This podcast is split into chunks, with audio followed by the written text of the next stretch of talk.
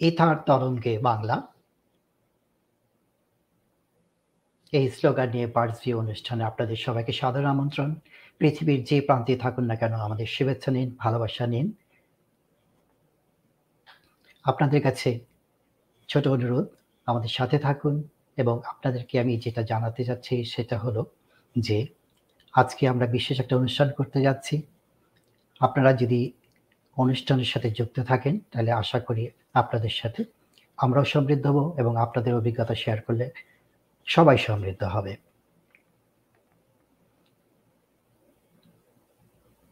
আমাদের অনুষ্ঠানটা একযোগে প্রচারিত হচ্ছে আমাদের বার্ডস ভিউ পেজ থেকে এবং ইউটিউব আমাদের যে চ্যানেলটা আছে বার্ডস ভিউ সেখান থেকে।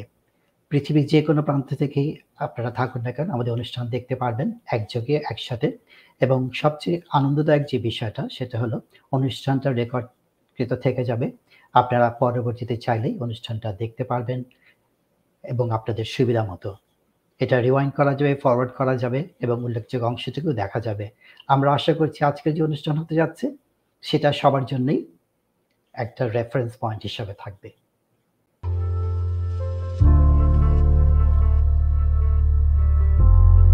দক্ষিণ আফ্রিকার বর্ণবাদ বিরোধী আন্দোলনের বিপ্লবী রাজনৈতিক নেতা নেলসন ম্যান্ডেলার ভাষায় education is the most powerful weapon which you can use to change the world আবার আমেরিকার বিখ্যাত আফ্রিকান আমেরিকান মানবাধিকার নেতা মার্টিন লুথার কিং জুনিয়র বলেছেন the function of education is to teach one to think intensively and to think critically Intelligence plus character, that is the goal of true education. হ্যাঁ বন্ধুরা কথা বলছি দেশে ও প্রবাসে। শিক্ষা ব্যবস্থা নিয়ে কয়েকজন অভিজ্ঞ শিক্ষকের সাথে এবারের বার্ডস ভিউর আয়োজনে। বাংলাদেশ থেকে যুক্ত হচ্ছেন ফ্লোরেন্স গোমেজ মাসুদা আক্তার আয়শা আক্তার ও বিলকিস পলি। এবং মার্কিন যুক্তরাষ্ট্র থেকে সঙ্গে থাকছেন ফারহানাজ রেজা ও সাইফুল চৌধুরী। আমন্ত্রণ আপনাকেও এই আয়োজনে যুক্ত হয়ে আপনার সুচিন্তিত মন্তব্য দিয়ে অনুষ্ঠানটিকে সমৃদ্ধ করবার। Talk show bird's view, ether তরঙ্গে বাংলা। বন্ধুরা, আপনাদের সবাইকে আর একবার আমন্ত্রণ জানাচ্ছি ভিউ অনুষ্ঠানে। আজকে আমাদের যে কার্যক্রম হতে যাচ্ছে, সেটা হচ্ছে শিক্ষা নিয়ে। বাংলাদেশ এবং যুক্তরাষ্ট্রের শিক্ষার পাশাপাশি আমরা একটা আলোচনা করব এবং সাথে সাথে পৃথিবীর অন্যান্য দেশে কীভাবে শিক্ষা কার্যক্রম চলছে, সেটা নিয়ে কিছু কথাবার্তা হবে। পবিত্র কোরআনের যে প্রথম বাণীটা এসেছিল সৃষ্টিকর্তার থেকে, সেটি হলো, পড়ো তোমার প্রভুর নামে, যিনি তোমাকে সৃষ্টি করেছেন। পড়া মানে শিক্ষা নেওয়া। সেটা এতই গুরুত্বপূর্ণ। আমরা যদি বাংলাদেশের শিক্ষার দিকে তাকাই, বাংলাদেশ আয়তনে ছোট হতে পারে, কিন্তু বাংলাদেশের যে জিডিপি, অর্থনীতির যে সাইজ সেটা কিন্তু নেহাত ছোট না। বাংলাদেশ পৃথিবীর পঁয়ত্রিশতম দেশ জিডিপির থেকে, এটা পঁয়ত্রিশ থেকে ছেচল্লিশ। আমি দুই জায়গায় দুই ধরনের সংখ্যা পেয়েছি। বাংলাদেশের সাক্ষরতা হার বেড়েছে।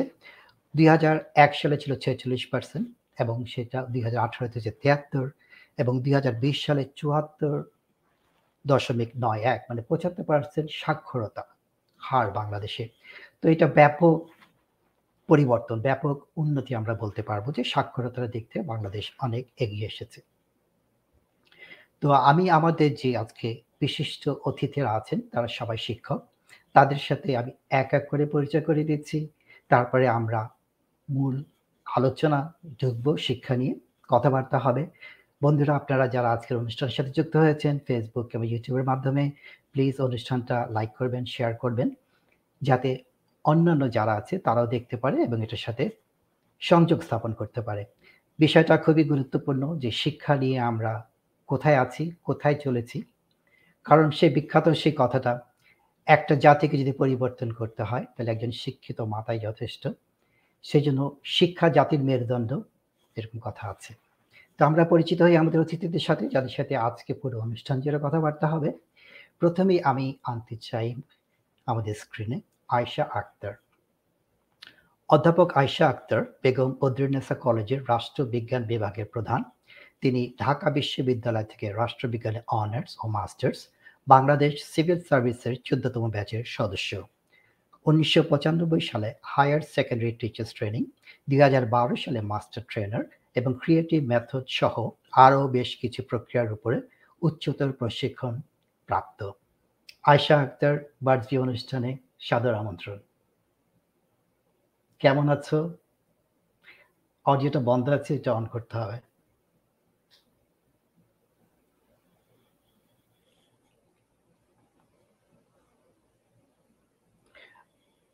আমরা শুনতে পাচ্ছি না কারণ তোমার অডিওটা তোমার সাইড থেকে অফ করা।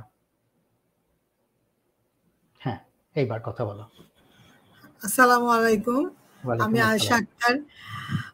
এখানে আমার ব্যাচমেট সেজন্য অনেককে আমি তুমি করে বলছি কাউকে কাউকে। তো ভালো লাগছে সবার সাথে। এর আগেও পরিচয় হয়েছে দু একজনের সাথে আর বাকিদের সাথে ভালো লাগছে। শুভ সকাল।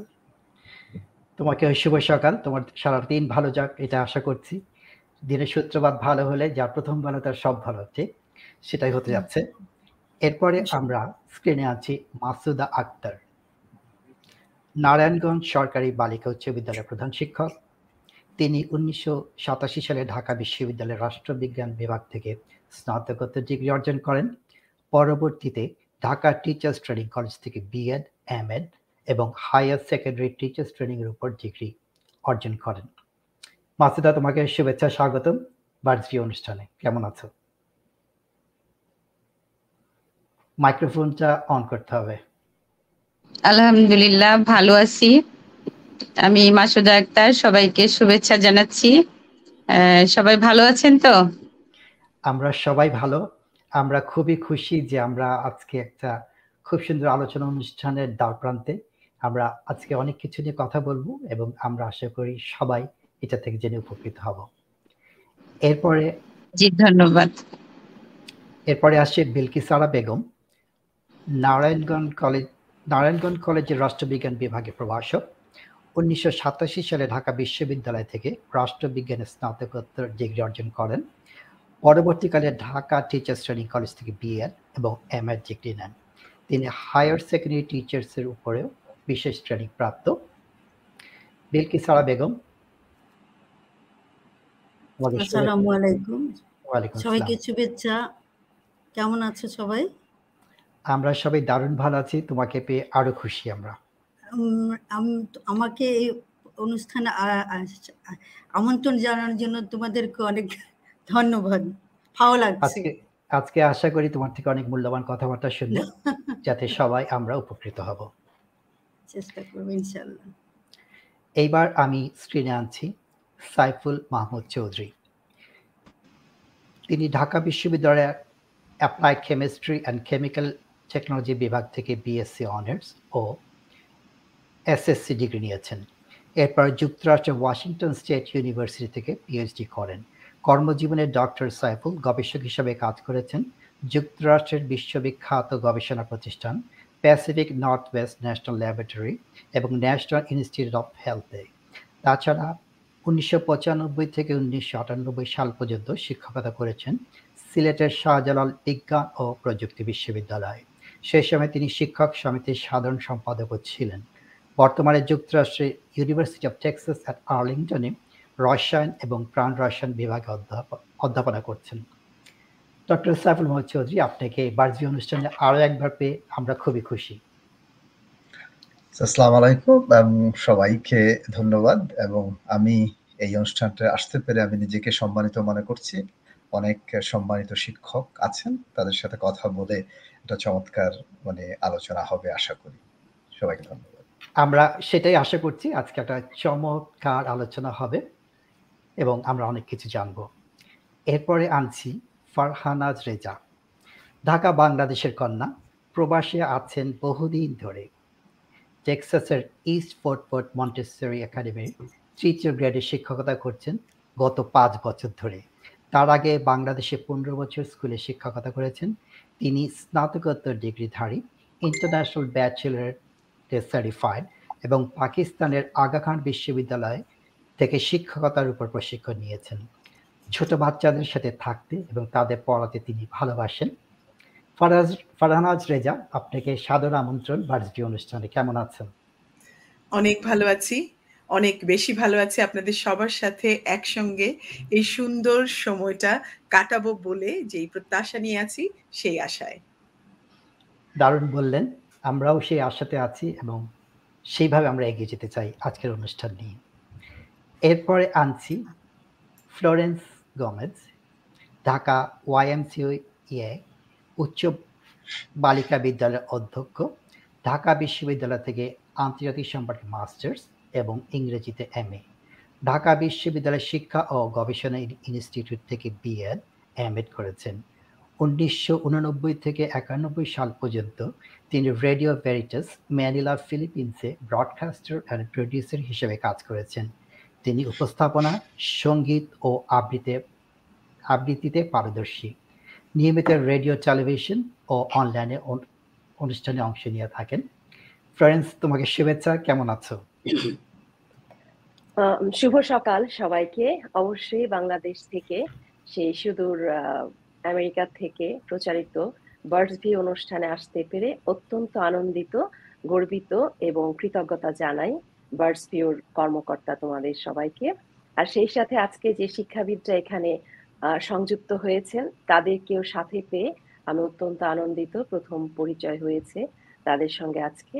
আশা করি যে আজকের এই বিভিন্ন আলোচনার মধ্য দিয়ে আমরা বাংলাদেশের যে শিক্ষকতা করছি বা শিক্ষার্থীরা আছে, সবাই উপকৃত হবে। আমরা বার্ষিক অনুষ্ঠান থেকে সেটাই চেষ্টা করি যে আমরা যারা প্রবাসে বসবাস করছি দীর্ঘদিন ধরে, আমাদের যে অভিজ্ঞতা হয়েছে এবং দেশের প্রতি, আমাদের শেখরের প্রতি যে টান আছে, সেইটার সাথে আমরা আমাদের যেই অভিজ্ঞতা অভিজ্ঞতাটা আছে, সেটা ভাগাভাগি করে নিতে চাই। সেই প্রচেষ্টাই আজকে থাকবে। এখানে ছোট একটা আপেক্ষিক তুলনা করে নেই। বাংলাদেশ দু হাজার বিশ সালে একটা সমীক্ষা হয়েছিল, পৃথিবীর বিভিন্ন দেশের শিক্ষার মান নিয়ে। বাংলাদেশ একশো আটত্রিশটা দেশের মধ্যে একশো বারো নম্বর হয়েছিল। এটা খুব একটা আশাপ্রদ নয় এবং যুক্তরাষ্ট্রের অবস্থান ছিল সেখানে প্রথম ও দ্বিতীয়। পৃথিবীর সেরা দশটা বিশ্ববিদ্যালয়ের মধ্যে যুক্তরাষ্ট্রের ছয়টি। সো এই দিক থেকে আমরা বলতে পারি যে যুক্তরাষ্ট্র থেকে অনেক কিছু দেওয়ার আছে এবং বাংলাদেশ থেকে সম্ভবত অনেক কিছু যুক্তরাষ্ট্র নেওয়ার আছে। এটা খুবই আশার কথা যে যুক্তরাষ্ট্রের বিভিন্ন শিক্ষা প্রতিষ্ঠানে বাংলাদেশ থেকে পাশ করা, বাংলাদেশ থেকে আসা, বাংলাদেশ শিখরের মানুষরা পড়ালেখা করছে এবং করাচ্ছে। তার উৎকৃষ্ট উদাহরণ এখানে স্ক্রিনে দুইজন আছেন। তো মূল আলোচনায় যাওয়ার আগে আমরা প্রাথমিক একটা ধারণা পেয়ে নেই যে শিক্ষার ধরনটা। তো আমি প্রথমেই যাচ্ছি বিলকিস আলা বেগম তার কাছে। সে যদি আমাদের সংক্ষেপে বলে যে বাংলাদেশের যে শিক্ষা কার্যক্রমগুলি চলে, যেমন বাংলাদেশের সরকারি স্কুল আছে, তারপরে ইংলিশ মিডিয়ামে পড়ালেখা হয়, মাদ্রাসা এডুকেশন আছে। যদি সংক্ষেপে তুমি একটু বলো, এই ধারণাটা যে বাংলাদেশে কয়টা লেয়ারে পড়ালেখা হচ্ছে এবং তাদের চূড়ান্ত যেই ফলাফলটা আসে, সেটা কোন জায়গায় যে পৌঁছায়? ধন্যবাদ হাসান তোমাকে। আমাদের বাংলাদেশের শিক্ষা ব্যবস্থা সাধারণত তিনটা স্তর, হুম, সাধারণভাবে। প্রাথমিক স্তর হ্যাঁ প্রাথমিক স্তর, মাধ্যমিক স্তর ও উচ্চতর শিক্ষা স্তর। সেটা হচ্ছে বাংলা মাধ্যমিক শিক্ষা ব্যবস্থা। পাশাপাশি মাদ্রাসা শিক্ষাও কিন্তু তিনটে স্তরে আছে। আর ইংরেজি মাধ্যমিক শিক্ষা ব্যবস্থা একটু আমরা দেখতে পাই ও লেভেল, এ লেভেল হ্যাঁ তো ওদের এই ইংরেজি মাধ্যমিক শিক্ষা ব্যবস্থার সাথে কিন্তু আমাদের বাংলা মিডিয়ামের ঢাকা বোর্ডের কারিকুলামের অধীনে যে ঢাকা বোর্ডের অধীনে মাদ্রাস শিক্ষা বোর্ডও ঢাকা বোর্ডের অধীনে আমাদের বোর্ড রয়েছে, কিন্তু অনেক পার্থক্য। আমি, আমার একটা সময় ইংলিশ মিডিয়ামে কিছুদিন কাজ করেছিলাম স্কুলে, সেখানে দেখেছিলাম যে কারিকুলামে একেবারেই ডিফারেন্ট ঢাকা বোর্ডের কারিকুলাম আমি এখন যেমন কলেজে আছি আমার ঢাকা বোর্ডের কারিকুলাম আন্ডারে যে কলেজ কারিকুলামে পরে আসি। তুমি শুধু আমাদের যদি বলো যে কতভাবে আমাদের দেশের ছেলেমেয়েরা পড়ালেখা করছে। হ্যাঁ আচ্ছা আচ্ছা। আমরা পরবর্তীতে আসব কারিকুলাম নিয়ে। আচ্ছা একটা সময় ছিল কিন্তু আমাদের দেশে এখন বর্তমানে দেখি যে বাংলা মাধ্যমের মোটামুটি আমাদের সবাই যাদের চলার সক্ষমতা রয়েছে, সবাই কিন্তু বাংলা মিডিয়ামে পড়ছে। তবে একটু যারা, যাদের সামর্থ্য অনেক বেশি, এত সময় কিন্তু ইংরেজি মাধ্যমের, আমাদের সময়ও কিন্তু আমরা এতটা দেখি নেই যে ইংরেজি মাধ্যমে পড়াশোনা করার প্রবণতা এত বেশি। হ্যাঁ কিন্তু এখন আমি সক্ষম না চেষ্টা করে যে ইংরেজি মাধ্যম, দরকার হচ্ছে ইংরেজি মাধ্যমে পড়া। আমি আমার একজন গার্ডিয়ানকে আমি দেখেছিলাম, যে উনি বলেছিল, আমার বাড়িঘর বিক্রি করে হলো আমি আমার সন্তানকে ইংরেজি মাধ্যমে স্কুলে পড়াবো। কেন পড়াবেন? কারণ হচ্ছে যে ইংরেজি মাধ্যমে পড়ালে আমার ছেলে কিছু একটা করতে পারবে। এ লেভেল মানে ও লেভেল এ লেভেল সম্পন্ন করে চাকরি একটা করতে পারবে। কিন্তু বাংলা মাধ্যমে পড়ালে, এম পাস করেও তো কিছু করতে পারছে না। মানে আচ্ছা। মানসিকতা কিন্তু এরকম গড়ে উঠেছে আমাদের দোষ দেওয়া যায় না। হ্যাঁ, কারণ হ্যাঁ। যারা ইংরেজি জানে তারা চাকরির ক্ষেত্রে একটু আগিয়ে থাকে। তো পরে তোমার কাছে আবারও আসব। এবার আমরা যাই ফারহানাজ রেজা ওনার কাছে। ফারহানাজ আপনি যদি সংক্ষেপে বলেন যে যুক্তরাষ্ট্রে যে স্ট্রাকচারটা আছে পড়ালেখার তার সম্পর্কে ছোট একটা যে ধারণা দেন যে স্কুল কলেজ এবং কোথায় কত বছর করে সময় কাটাতে হয়। আপনার অডিওটা বন্ধ হচ্ছে এটা অন করতে হবে। ধন্যবাদ কাজী হাসান ভাই। তো আমাদের এই ইউনাইটেড স্টেটস অফ আমেরিকাতে সব জায়গায় সবগুলো স্টেটেই লেয়ারটা একই রকম। আমি যদি প্রথম থেকে আসি, সেটা হচ্ছে কিন্টারগার্টেন থেকে গ্রেড ফাইভ এখানে এলিমেন্টারি এই লেভেলটাকে আমরা এলিমেন্টারি বলি। তারপর হচ্ছে মিডল সেটা হচ্ছে six two eight six seven eight তারপর হচ্ছে হাই স্কুল সেটা হচ্ছে নাইন্থ গ্রেড থেকে টুয়েলথ গ্রেড পর্যন্ত। সো এখানে পুরা বারো বছর একটা যেটা হয়ে গেল, সেটা হচ্ছে আমাদের হাই স্কুল পাশ হয়ে গেল। হাই স্কুল পরের থেকে ওরা চলে গেল ইউনিভার্সিটিতে সেই ইউনিভার্সিটি যেখানে আমরা কলেজ বলছি, সেখানে আমরা চার বছর কাটাচ্ছি। সো চার বছর পরে ওরা গ্র্যাজুয়েশন করল। ওদের যে সাবজেক্টে পড়ার কথা থাকে। তারপরে যদি ওরা আরেকটু হায়ার এডুকেশনে যেতে চায়, তাহলে তারা মাস্টার্সে যাবে, তারপর পিএইচডিতে যাবে। মূলত এটাই হচ্ছে একটা অবকাঠামো। আমরা মোটামুটি ধারণা পেলাম যে বাংলাদেশের লেয়ারগুলি এবং যুক্তরাষ্ট্রের লেয়ারে কীভাবে পড়ালেখা হচ্ছে। কলেজের পরেই সাধারণত এখানে স্পেশালাইজেশনের দিকে যাওয়া হয়। কেউ ডাক্তার হবে না ইঞ্জিনিয়ার হবে। সেটা কলেজ লেভেল হয়। যে বারো বছরের যখন স্কুল শেষ হয়ে যায় যেটা বাংলাদেশের কলেজের সমকক্ষ। বারো বছর বাংলাদেশের টেন প্লাস টু দশ বছর স্কুলে থাকে এবং দুই বছর কলেজ সো আর এখানে সরাসরি বারো বছর বলা হয়। এবং যুক্তরাষ্ট্রে একটা জিনিস খুব সুন্দর বলা হয় যে সবাই লাইফ লং স্কুলেই যায়। ইউনিভার্সিটিতে গেলে বলা যে, আমি স্কুলে যাচ্ছি, কোথায় গেছে স্কুল? তো স্কুল মানে শেখার তো শেষ নেই। তো স্কুল আমাদের চলতেই থাকে। আপনার কাছে আবারও আসব। এইবার আমরা যাচ্ছি ফ্লোরেন্স গোমেজ তোমার কাছে। একটা জিনিস যেটা আমাদের সবার কাছেই সাধারণত মাথায় খেলে, যে আমরা তো জানি যে বাংলাদেশের অর্থনৈতিক সামর্থ্য তেমন বেশি না, কিন্তু ছাত্রছাত্রীর সংখ্যা প্রচুর। একটা হিসাবে দেখা যাচ্ছে যে প্রতি বছর প্রথম গ্রেডে মানে বাংলাদেশে ক্লাস বলে এখানে গ্রেড বলে, তো একটু উল্টাপাল্টা হয়ে যেতে পারে, কিন্তু জিনিসটা একই। যে যে পরিমাণ ছাত্র যোগদান করে আমার আমি যেটা দেখে, দেখলাম যে প্রতি বছর বিশ লক্ষ ছাত্র যোগদান করে ক্লাস ওয়ানে। তো এটা বিশাল নাম্বার এবং বাংলাদেশের ছাত্রছাত্রীর সংখ্যা দুই কোটির উপরে। সেটা পৃথিবীর অনেক দেশের জনসংখ্যারও বেশি। তো এই ধরনের জনসংখ্যা কিংবা স্কুলের যে চাপ, এই চাপ সামাল দেওয়ার জন্য আমাদের শিক্ষকদের অনুপাতটা কীরকম? যে একজন টিচার কয়জন ছাত্রকে শিক্ষা দিচ্ছেন এবং কীভাবে সে ব্যাপারে একটু আমাদের একটু ভেঙে বলো, আমরা একটু বোঝার চেষ্টা করি যে পার্থক্যটা কোথায় কোথায় আছে। আচ্ছা আমাদের বাংলাদেশের যে সাধারণ এডুকেশন যেটা সর্বত্র সারা বাংলাদেশে যেটা, ঢাকা শিক্ষা বোর্ডের আন্ডারে যেটা চলছে, সেখানে আমাদের অনুপাতটা হচ্ছে চল্লিশ ফর্টি ফর্টি অনুপাত ওয়ান মানে একজন শিক্ষকের আন্ডারে চল্লিশ জন স্টুডেন্ট থাকার কথা থাকলেও যেটি হাসান তুমি বলেছ, এটা সত্যিকার অর্থেই যে আমরা ছোট দেশ, কিন্তু সে তুলনায় আমাদের শিক্ষার্থীর সংখ্যা অনেক বেশি। তো সেই ক্ষেত্রে দেখা যায় যে আমরা সেটা মেনটেন করতে পারি না। আমাদের এক একটা ক্লাসে সত্তর আশি জন করে স্টুডেন্ট নিতে হয় বাধ্য হয়েই। এবং একজন শিক্ষক সেখানে শিক্ষাদান করছে এবং এটি কিন্তু সারা বাংলাদেশের চিত্র। হুম, আর আরেকটি বিষয় হচ্ছে যেসব স্কুলগুলোতে দেখা যায় একটু পড়াশোনার মান, স্বাভাবিকভাবেই পড়াশোনার মান কিছু কিছু স্কুল আছে অনেক ভালো, সেই ক্ষেত্রে দেখা যায় চাপ আরও বেশি। তো সেই ক্ষেত্রে বলব যে শিক্ষার্থী অনুপাতে শিক্ষকের সংখ্যা সত্যিকার অর্থেই কম এখানে। তাহলে চ্যালেঞ্জটা তো খুবই বড় ধরনের। একজন হ্যাঁ, মানুষ চ্যালেঞ্জ অনেক বড়।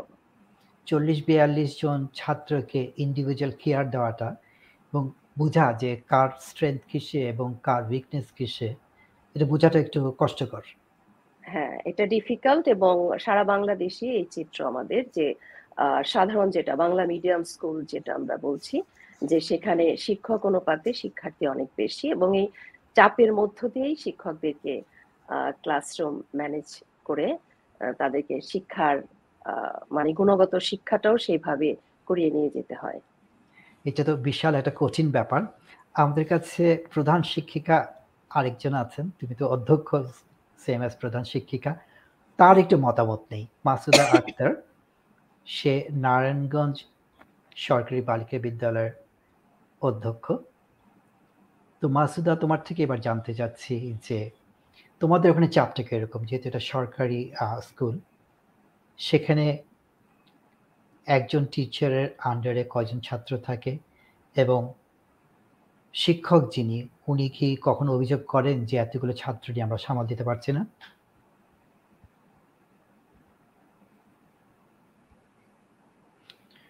তোমার মাইক্রোফোন অন করতে হবে হ্যাঁ। জি জি হ্যাঁ ধন্যবাদ। শোনা যাচ্ছে এখন?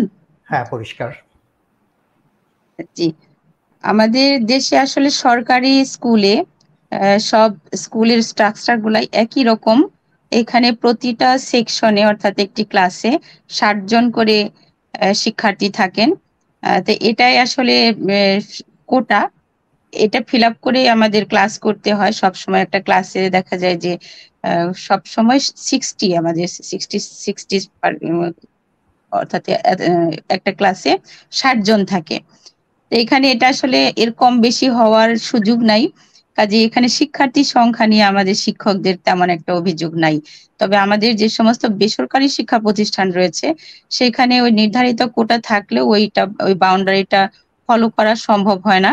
যার কারণে ওখানে বেসরকারি শিক্ষা প্রতিষ্ঠানের শিক্ষকদের চাপ অনেক বেশি।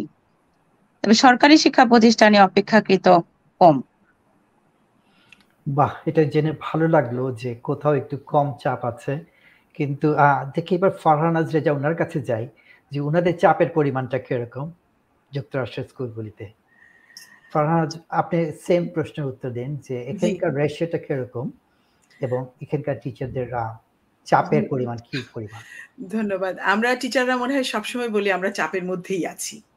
কিন্তু আমি যখন শুনতে পেলাম যে সত্তর জন শিক্ষার্থী এবং একজন টিচার তখন হয়তো আমি মনে মনে প্রথমে বলেছি আলহামদুলিল্লাহ যে আসলে আমাকে এতগুলো বাচ্চাকে নিয়ে একটা ক্লাসে পড়াতে হয় না। সেই দিক থেকে আমরা লাকি আমাদের বাইশ ম্যাক্সিমাম আমাদের টোয়েন্টি টু স্টুডেন্ট থাকে একটা রুমের মধ্যে। আমি কিন্তু এলিমেন্টারি স্কুলের কথা বলছি। তো টোয়েন্টি টুর উপরে উঠে গেলেই আমরা একজন অ্যাসিস্ট্যান্ট টিচারের জন্য ক্লেম করতে পারব। তবে এক্ষেত্রে আমি একটু মানে হয়তো আমি এটা পরবর্তীতে আসবে কিনা জানি না। এক্ষেত্রে আমি এটা বলতে পারি যে আমরা কিন্তু এখানে ইন্ডিভিজুয়াল নিডস নিয়ে কাজ করি। তো আমি জানি না বাংলাদেশে সত্তর জন বাচ্চাকে একজন টিচার কীভাবে ইন্ডিভিজুয়াল নিডস নিয়ে তার নিডসটাকে ফুলফিল করে। তো ওইখানে হয়তো আমার একটা কোয়েশ্চেন হয়তো থেকেই যাবে যে ইজ ইট পসিবল যে একজন টিচারের পক্ষে ইন্ডিভিজুয়াল বা ডিফারেন্সিয়েশন করে বাচ্চাদেরকে পড়ানো, নাকি এটা মানে জিনিসটা কীভাবে হয়? কারণ আমাদের ক্লাসরুমগুলোতে আমরা এই বাইশটা বাচ্চাকে যখন পড়াচ্ছি, তখন আমরা হয়তো অ্যাজ এ হোল একটা প্ল্যানার আমাদের আছে। কিন্তু এই প্ল্যানারের মধ্যে আমাদের ডিভিশন আছে। ডিভিশন আছে স্মল গ্রুপের ডিভিশন আছে ডিফারেন্সিয়েশনের ডিফারেন্সিয়েশন হচ্ছে আমাদের প্রত্যেকটা বাচ্চার স্মল গ্রুপের যে বাচ্চাগুলোর প্রত্যেকটা বাচ্চার যে আলাদা আলাদা নিড ওই নিড অনুযায়ী আমরা প্ল্যান করি, ওই নিড অনুযায়ী আমরা বাচ্চাদেরকে সাপোর্ট করছি। হয়তো ডিফারেন্সটা এখানেই হয়ে যাচ্ছে। প্রেশারটা হয়তো ওদিকেই। হ্যাঁ বুঝতে পারছি। স্কুল সম্পর্কে আমাদের মোটামুটি একটা ধারণা ধারণা হলো বাংলাদেশের। এই এবং যুক্তরাষ্ট্রের, এইবার আসছি আয়শা আক্তার তার কাছে। সে যারা স্কুল থেকে পাশ করে চলে আসছে কলেজ এবং বিশ্ববিদ্যালয় লেভেলে শিক্ষকতা করছে আমাদের কলেজ লেভেলে কিংবা যারা স্নাতক কিংবা স্নাতকোত্তর লেভেলে আছে, সেখানে অনুপাতটা কীরকম? একজন শিক্ষকের সাথে কয়জন ছাত্র থাকে এবং শিক্ষকরা কীভাবে সামাল দিচ্ছেন সেটা? ধন্যবাদ, হাসান। আমাদের স্কুল থেকে যখন আসে, আমাদের সিস্টেমের সাথে আমি এইটুক বুঝলাম যে, মার্কিন যুক্তরাষ্ট্রে বা অন্যান্য দেশে আমরা দেখলাম যে, মাধ্যমিক পর্যায়ের পরেই তারা মাধ্যমিক পর্যায় পর্যন্ত দ্বাদশ শ্রেণি পর্যন্ত, অর্থাৎ এ লেভেল পর্যন্ত। আমাদের এখানে মাঝখানে একটা ভাগ আছে। আমাদের এখানে ক্লাস টেন পর্যন্ত, অর্থাৎ ও লেভেল পর্যন্ত আলাদা মাধ্যমিক পর্যায়, তারপরে উচ্চ মাধ্যমিক, তারপরে উচ্চ শিক্ষা। এখানে উচ্চ মাধ্যমিকটা আমরা নতুন শিক্ষাক্রমে দেখতে পাচ্ছি যে উচ্চ মাধ্যমিকটা মাধ্যমিক পর্যায়ে চলে যাবে। অর্থাৎ ওই সেকশনে যাবে। এখন উচ্চ মাধ্যমিকটা আমাদের উচ্চশিক্ষা প্রতিষ্ঠানগুলোতেই কিন্তু উচ্চ মাধ্যমিক আমরা পড়াচ্ছি। এবং সেখানে এসে দেখা যায় যে স্টুডেন্ট এবং শিক্ষকের হার অসামঞ্জস্য আছে। কারণ অনেক অনেক বেশি স্কুল পর্যায় থেকে চলে আসে, কিন্তু উচ্চ মাধ্যমিক পর্যায়ে আসলে সেই পর্যাপ্ত শিক্ষক আমাদের থাকে না। যে কারণে আমাদের একটু প্রবলেম হয়। এখানে একশো চল্লিশ জনে একজন শিক্ষক কাজ করে।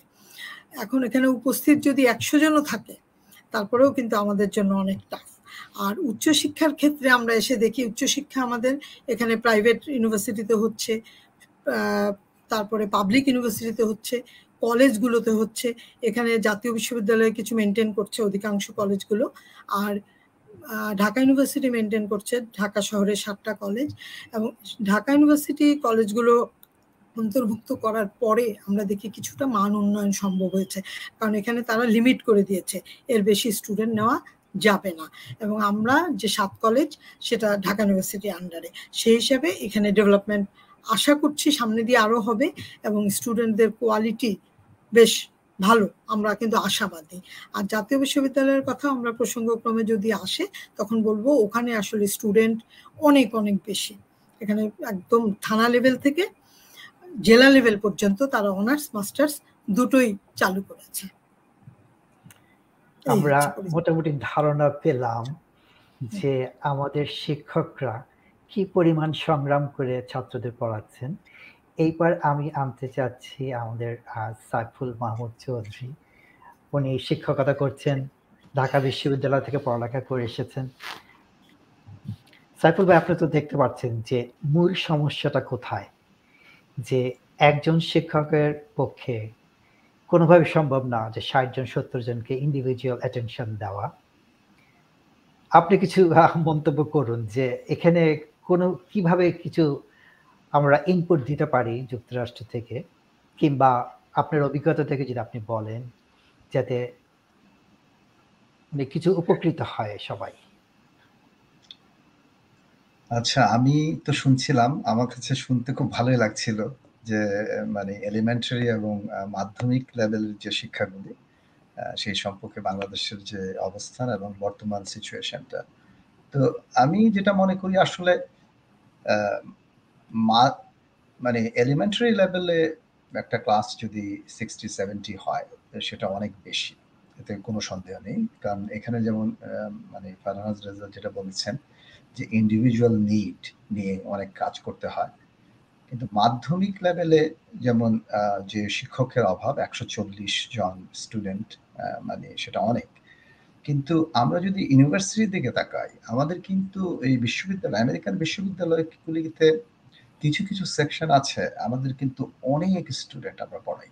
যেমন কিছু কিছু স্টুডেন্ট আমরা যারা ফিজিক্স কেমিস্ট্রি ম্যাথামেটিক্স বায়োলজি এই ডিপার্টমেন্টগুলি অনেক সময় অনেক ডিফারেন্ট লাইক আদার ডিপার্টমেন্টকে অনেক সময় সার্ভিস দিতে হয়। তখন অনেক সময় যে বড় ক্লাসগুলি কিছু কিছু ক্লাস ইভেন কিছু ইউনিভার্সিটি আছে, সেটা five six five hundred six hundred পর্যন্ত স্টুডেন্ট থাকে। সো আমাদের যেমন, আমি যেটা মনে করি যে কিন্তু আমাদের যেটা সুবিধা হচ্ছে যে ইভেন আমাদের মানে একটা, আমরা চেষ্টা করি যে হান্ড্রেড স্টুডেন্ট যদি ওই ধরনের স্টুডেন্ট যারা খুব ফ্রেশম্যান আমরা যে এখানে বাংলাদেশে যেমন first year second year third year fourth year যেভাবে বলে, আমরা এখানে অন্যভাবে বলি আর কি। আমরা ফ্রেশম্যান যারা প্রথম জয়েন করতেছে। এইসব ক্ষেত্রে মানে আমাদের যদি একশোটা স্টুডেন্ট থাকে ইভেন একশো পঞ্চাশটা স্টুডেন্ট থাকে, এই বড় ক্লাসগুলির জন্য আমাদের ডেডিকেটেড লেকচারার আছে। আমাদের ডেডিকেটেড লেকচারার যেটা বলতেছে বলতেছে যে তাদের কাজই হচ্ছে পড়ানো। তারা টিচিং তারা টিচিংটাই করে। কিন্তু আমরা তাদেরকে এবং বিভিন্ন ধরনের সুযোগ দেই। সুযোগগুলি হচ্ছে যে, যেমন একশোটা স্টুডেন্ট থাকলে অ্যাটলিস্ট তাদের যদি ল্যাবরেটরি থাকে বা ল্যাবরেটরি নাও থাকে, কিন্তু ল্যাবরেটরির জন্য টিচিং অ্যাসিস্ট্যান্ট থাকে, তারা কাজ করে এবং গ্রেডিং এর জন্য আমাদের কিছু টিচিং অ্যাসিস্ট্যান্ট আছে।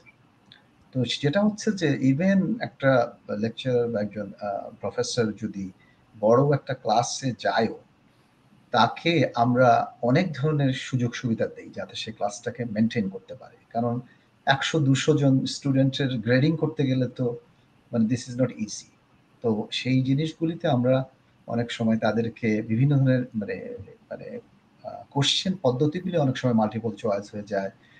বিভিন্ন ধরনের স্ক্র্যান্টন বা কিছু ধরনের এগুলি আমরা অটোমেটেড করে ফেলি। তারপরে আমাদের বিভিন্ন টিচিং অ্যাসিস্ট্যান্ট আছে আমাদের।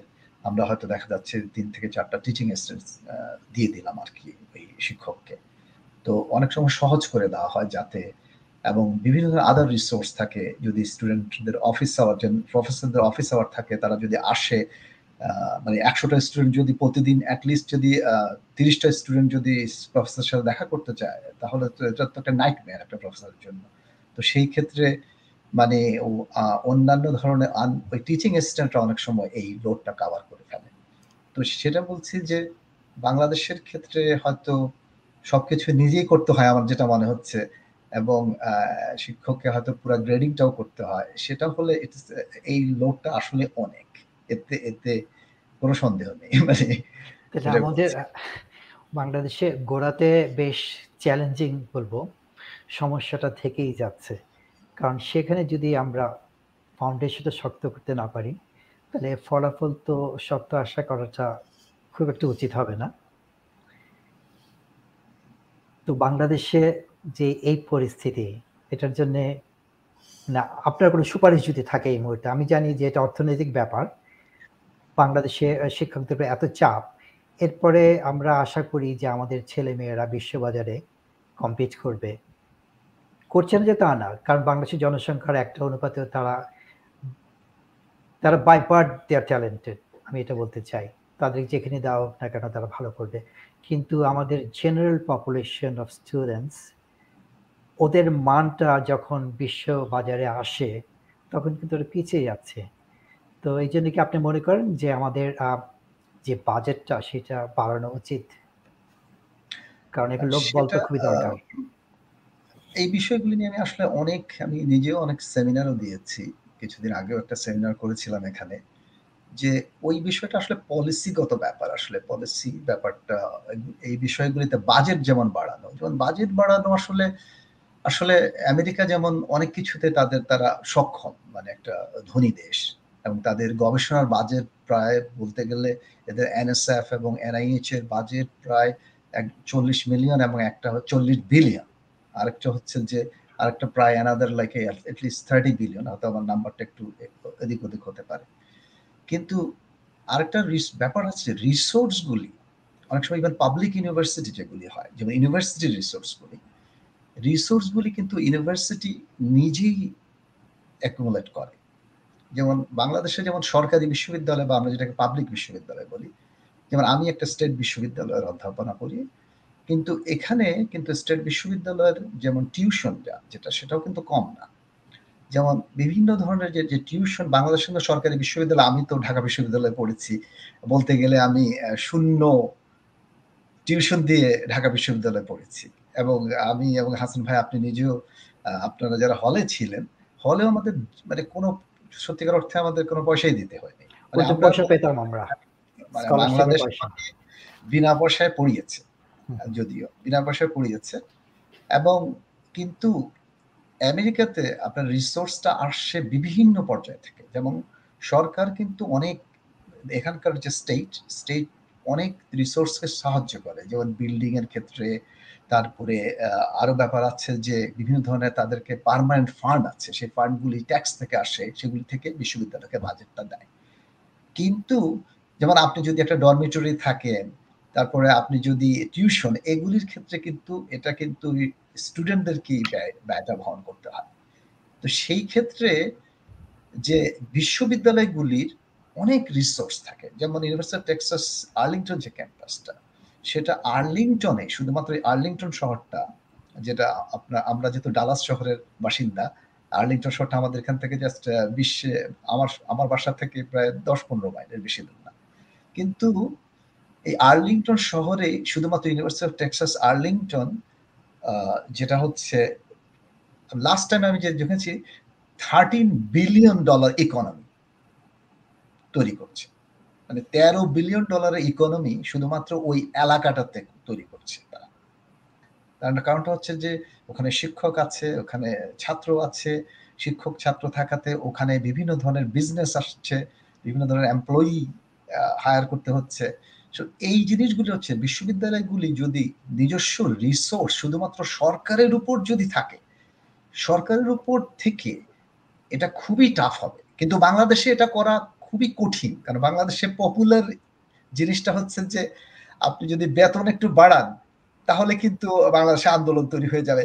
কেউ, এবং ইভেন আমি যখন বাংলাদেশে ছিলাম, আমিও এটা সমর্থন করতাম না, হয়তো।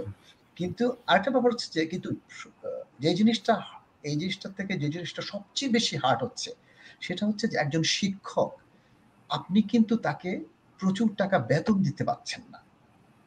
কিন্তু আপনি যদি রিসোর্সগুলি থাকে ইউনিভার্সিটি কিন্তু আপনাকে ওই রিসোর্স থেকে আপনাকে মানে এডিশনাল কিছু স্যালারি আপনাকে দিতে পারে, যেটা অনেক হাই হতে পারে, অনেক বেশি হতে পারে।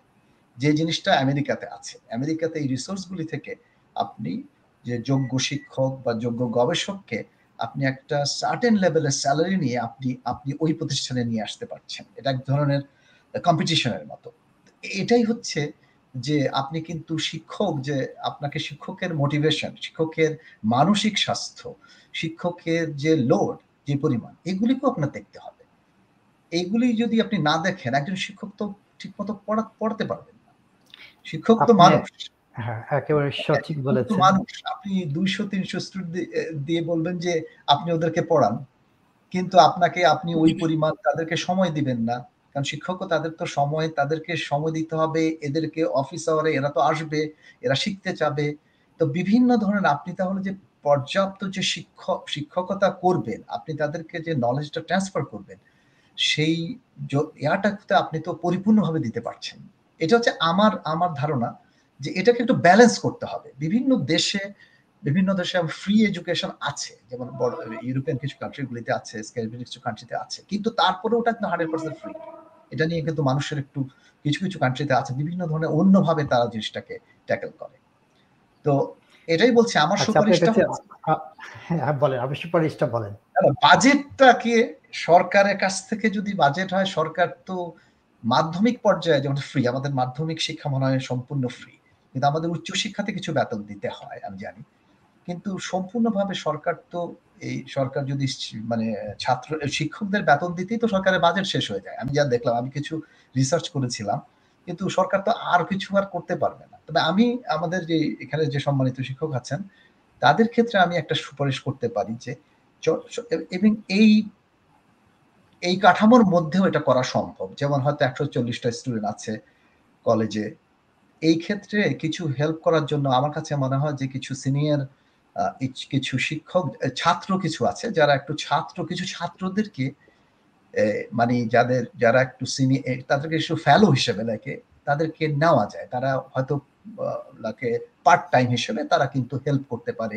তারা হয়তো কোথাও পড়াশোনা করছে, তারা এসে পার্ট টাইম হিসাবে এই শিক্ষকদের কিছু কিন্তু কিছু হেল্প করতে পারে। আমি যেটা মনে করতে পারছি যে, এখানে হয়তো বাজেটের মধ্যেও সরকার এটাকে আসলে করা সম্ভব, আমার মনে হয়। এই শিক্ষকদের উচ্চ উচ্চ পর্যায়ে ইভেন আমি মনে করি যে মাধ্যমিক পর্যায়গুলিতেও এটা করা সম্ভব।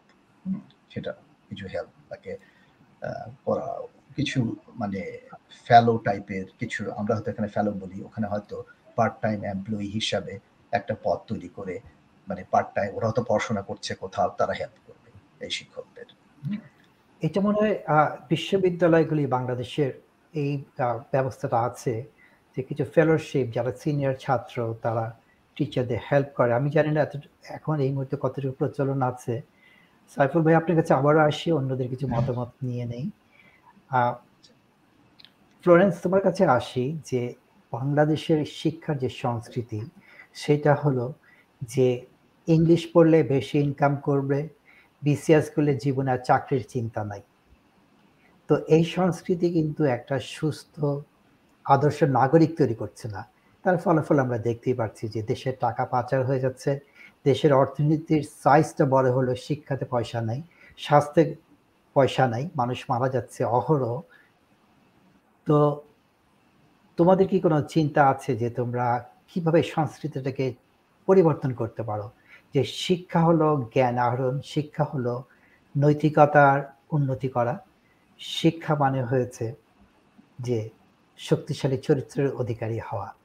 এটা না হলে আমরা তো দেখতে পাচ্ছি যে একজন ছাত্র ভার্সেস যদি ষাট, সত্তর জন হয় পার্সোনাল টাচ নাই, তার ফলাফল হচ্ছে যে একটা দুর্বল সমাজ। তো তোমাদের চিন্তা ভাবনা কি বিষয়টা নিয়ে? এবং একই প্রশ্ন নিয়ে আমি সবার কাছে একবার একবার করে যেতে চাই যে বাংলাদেশের শিক্ষার যে সংস্কৃতি এটা নিয়ে আমরা কি কিছু করতে পারি কিনা যে ওরা অন্যভাবে দেখল? যে এটা শিক্ষা মানে শুধু টাকা পয়সা আই না ইটস মোর দেন দ্যাট ধন্যবাদ হাসানকে। অত্যন্ত সুন্দর একটি প্রশ্ন। আমাদের বর্তমানের যে শিক্ষা ব্যবস্থা দু হাজার তেইশ সালে যে কারিকুলামের যে একটা বড় পরিবর্তন এসেছে আমাদের বাংলাদেশের শিক্ষা ক্ষেত্রে সেটা হয়তো প্রত্যেকেরই জানা। আমরা ইতিমধ্যে শুরু করেছি শিক্ষায় কীভাবে নৈতিকতা এবং ধর্ম নিরপেক্ষতা এবং শিক্ষাকে কীভাবে জীবন ধর্মী করে গড়ে তোলা যায়, শিক্ষার্থীদের মধ্যে সুন্দর চিন্তা ভাবনা তৈরি করা যায়, সেটিকেই সামনে রেখে এই নতুন যে কারিকুলাম হয়েছে, অভিজ্ঞতা লব্ধ শিক্ষা ব্যবস্থা। তো সেখানে যে দশটি বিষয় শিক্ষার্থীরা ক্লাস এবছর হয়েছে ক্লাস ওয়ানে এবং ষষ্ঠ এবং সপ্তম শ্রেণীতে আমরা চালু করেছি এবং সেখানে সেই দশটি সাবজেক্টের মধ্যে প্রত্যেকটি বিষয়ে এই বিষয়গুলো রয়েছে যে শিক্ষার্থীদেরকে কীভাবে আমরা নৈতিকতা বোধ শিখাবো। একটা নৈতিক মানুষ হিসেবে বাঙালি, মানুষ হিসেবে বাঙালি সংস্কৃতির মধ্য দিয়ে গড়ে উঠবে এবং সেটা সব ক্ষেত্রে শুধুমাত্র ইংলিশ মিডিয়াম নয় মানে ইংলিশ ভার্সন বাংলা ভার্সন এবং আমাদের মাদ্রাসা শিক্ষা, প্রত্যেকটি ক্ষেত্রে এই দশটি সাবজেক্ট সবাইকে পড়তে হবে এবং তার মধ্য দিয়ে শিক্ষার্থীদের মধ্যে এই নৈতিকতা বোধ সম্পন্ন মানুষ হিসেবে, সঠিক মানুষ হিসেবে গড়ে তোলা। তো সেই ক্ষেত্রে বলব যে আমরা বাঙালিরা যে শিক্ষা ব্যবস্থাটার মধ্য দিয়ে শিক্ষার্থীদের শিক্ষা চর্চা করাচ্ছি পূর্বেও করিয়েছি এবং এখনও করছি এবং ভবিষ্যতে যেটা করব, তার মধ্য দিয়ে শিক্ষার্থীরা অবশ্যই একটা ভালো মানুষ হিসেবে গড়ে উঠবে এবং সেখানে কোনো প্রতিযোগিতা নয়, শুধু টাকা উপার্জন নয়, যে সেক্টরই সে কাজ করুক না কেন, সেখানে সে আদর্শ নাগরিক হিসেবে গড়ে উঠবে এবং সেখানে তার থাকবে দেশপ্রেম বোধ, তার থাকবে বাঙালির সংস্কৃতির প্রতি শ্রদ্ধাবোধ তার থাকবে বাংলাদেশের মুক্তিযুদ্ধের প্রতি, মুক্তিযুদ্ধের মাধ্যমে যে আমরা স্বাধীনতা পেয়েছি, তার প্রতি সম্মানবোধ এবং সেটা রেখেই তারা পৃথিবীর যেখানেই যাক না কেন, আমাদের শিক্ষার্থীরা কিন্তু শুধু বাংলাদেশে নয়, বাংলাদেশ ছাড়াও বিভিন্ন দেশে তারা এই শিক্ষার জ্ঞান ভান্ডার কিন্তু বাংলাদেশি তারা প্রথমে আয়ত্ত করছে, তাদের ফাউন্ডেশন এখানে তৈরি হচ্ছে, তারপরেই তারা কিন্তু আজ যুক্তরাষ্ট্র, যুক্তরাজ্য, অস্ট্রেলিয়ায়। এই যে আপনারা যে আজকে এখানে এই প্ল্যাটফর্মে বসেছেন, সবাই কিন্তু বাংলাদেশেরই সন্তান। বাংলাদেশেরই সবার ফাউন্ডেশন তৈরি হয়েছে এবং এখনও তৈরি হচ্ছে এবং বিশ্বে তারা অত্যন্ত প্রতিষ্ঠিত ভাবেই সেখানে তারা গড়ে উঠছে এবং বাংলাদেশের সেই সংস্কৃতিকে প্রচার করছে। আজকে যে যে বার্ডস ভিউ আপনারা যেভাবে প্রচার করছেন, শিক্ষা ব্যবস্থাটাকে, যে বাঙালি সংস্কৃতিকে তার চর্চাটাকে ঠিক একইভাবে আমাদের শিক্ষার্থীরাও, যে শিক্ষা আজ নতুন কারিকুলামের মধ্য দিয়ে তারা গ্রহণ করছে এবং বাংলাদেশ শিক্ষাক্ষেত্রে আরও উন্নতির দিকে এগিয়ে যাচ্ছে, সুতরাং আমি বলব যে সেই এটা মানুষের মধ্যে যে হ্যাঁ ইংরেজি মাধ্যমে পড়লে ইংলিশ শিক্ষা করলেই শুধু চাকরি পাবে তা নয়, বর্তমান শিক্ষা ব্যবস্থা যেটি, সেটি এইট পাশ করেও একজন শিক্ষার্থী তার জীবিকা অর্জন করতে পারবে। কারণ এখানে একটা সাবজেক্টই রয়েছে জীবন ও জীবিকা। আরেকটি সাবজেক্ট রয়েছে সংস্কৃতি বিষয়, শিক্ষা সংস্কৃতির যে বিষয়টি রয়েছে।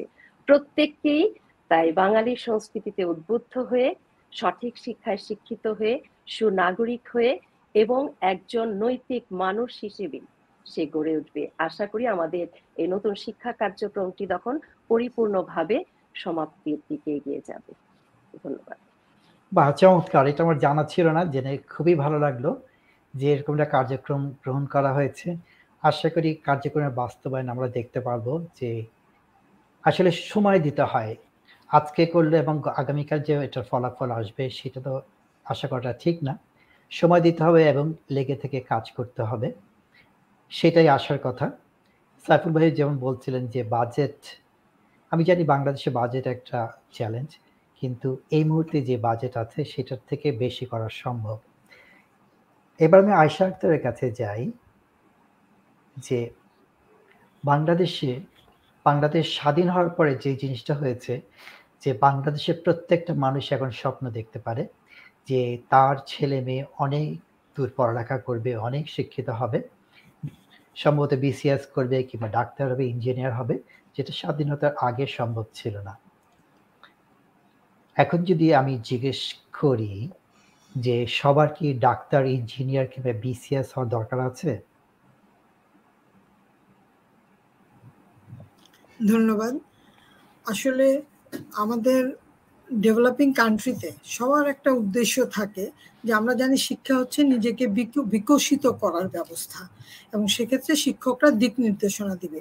কিন্তু আমাদের এই ডেভেলপিং সোসাইটিতে দেখা যায় যে শিক্ষা গ্রহণ করবে, তার একটা উদ্দেশ্য হচ্ছে সচ্ছল জীবন যাপন করবে।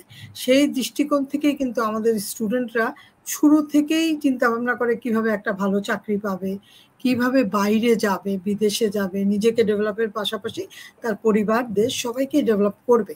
কিন্তু এই মানসিকতার কারণে দেখা যায় যে তারা একাডেমিক শিক্ষার থেকে অনেকটা পিছিয়ে পড়েছে।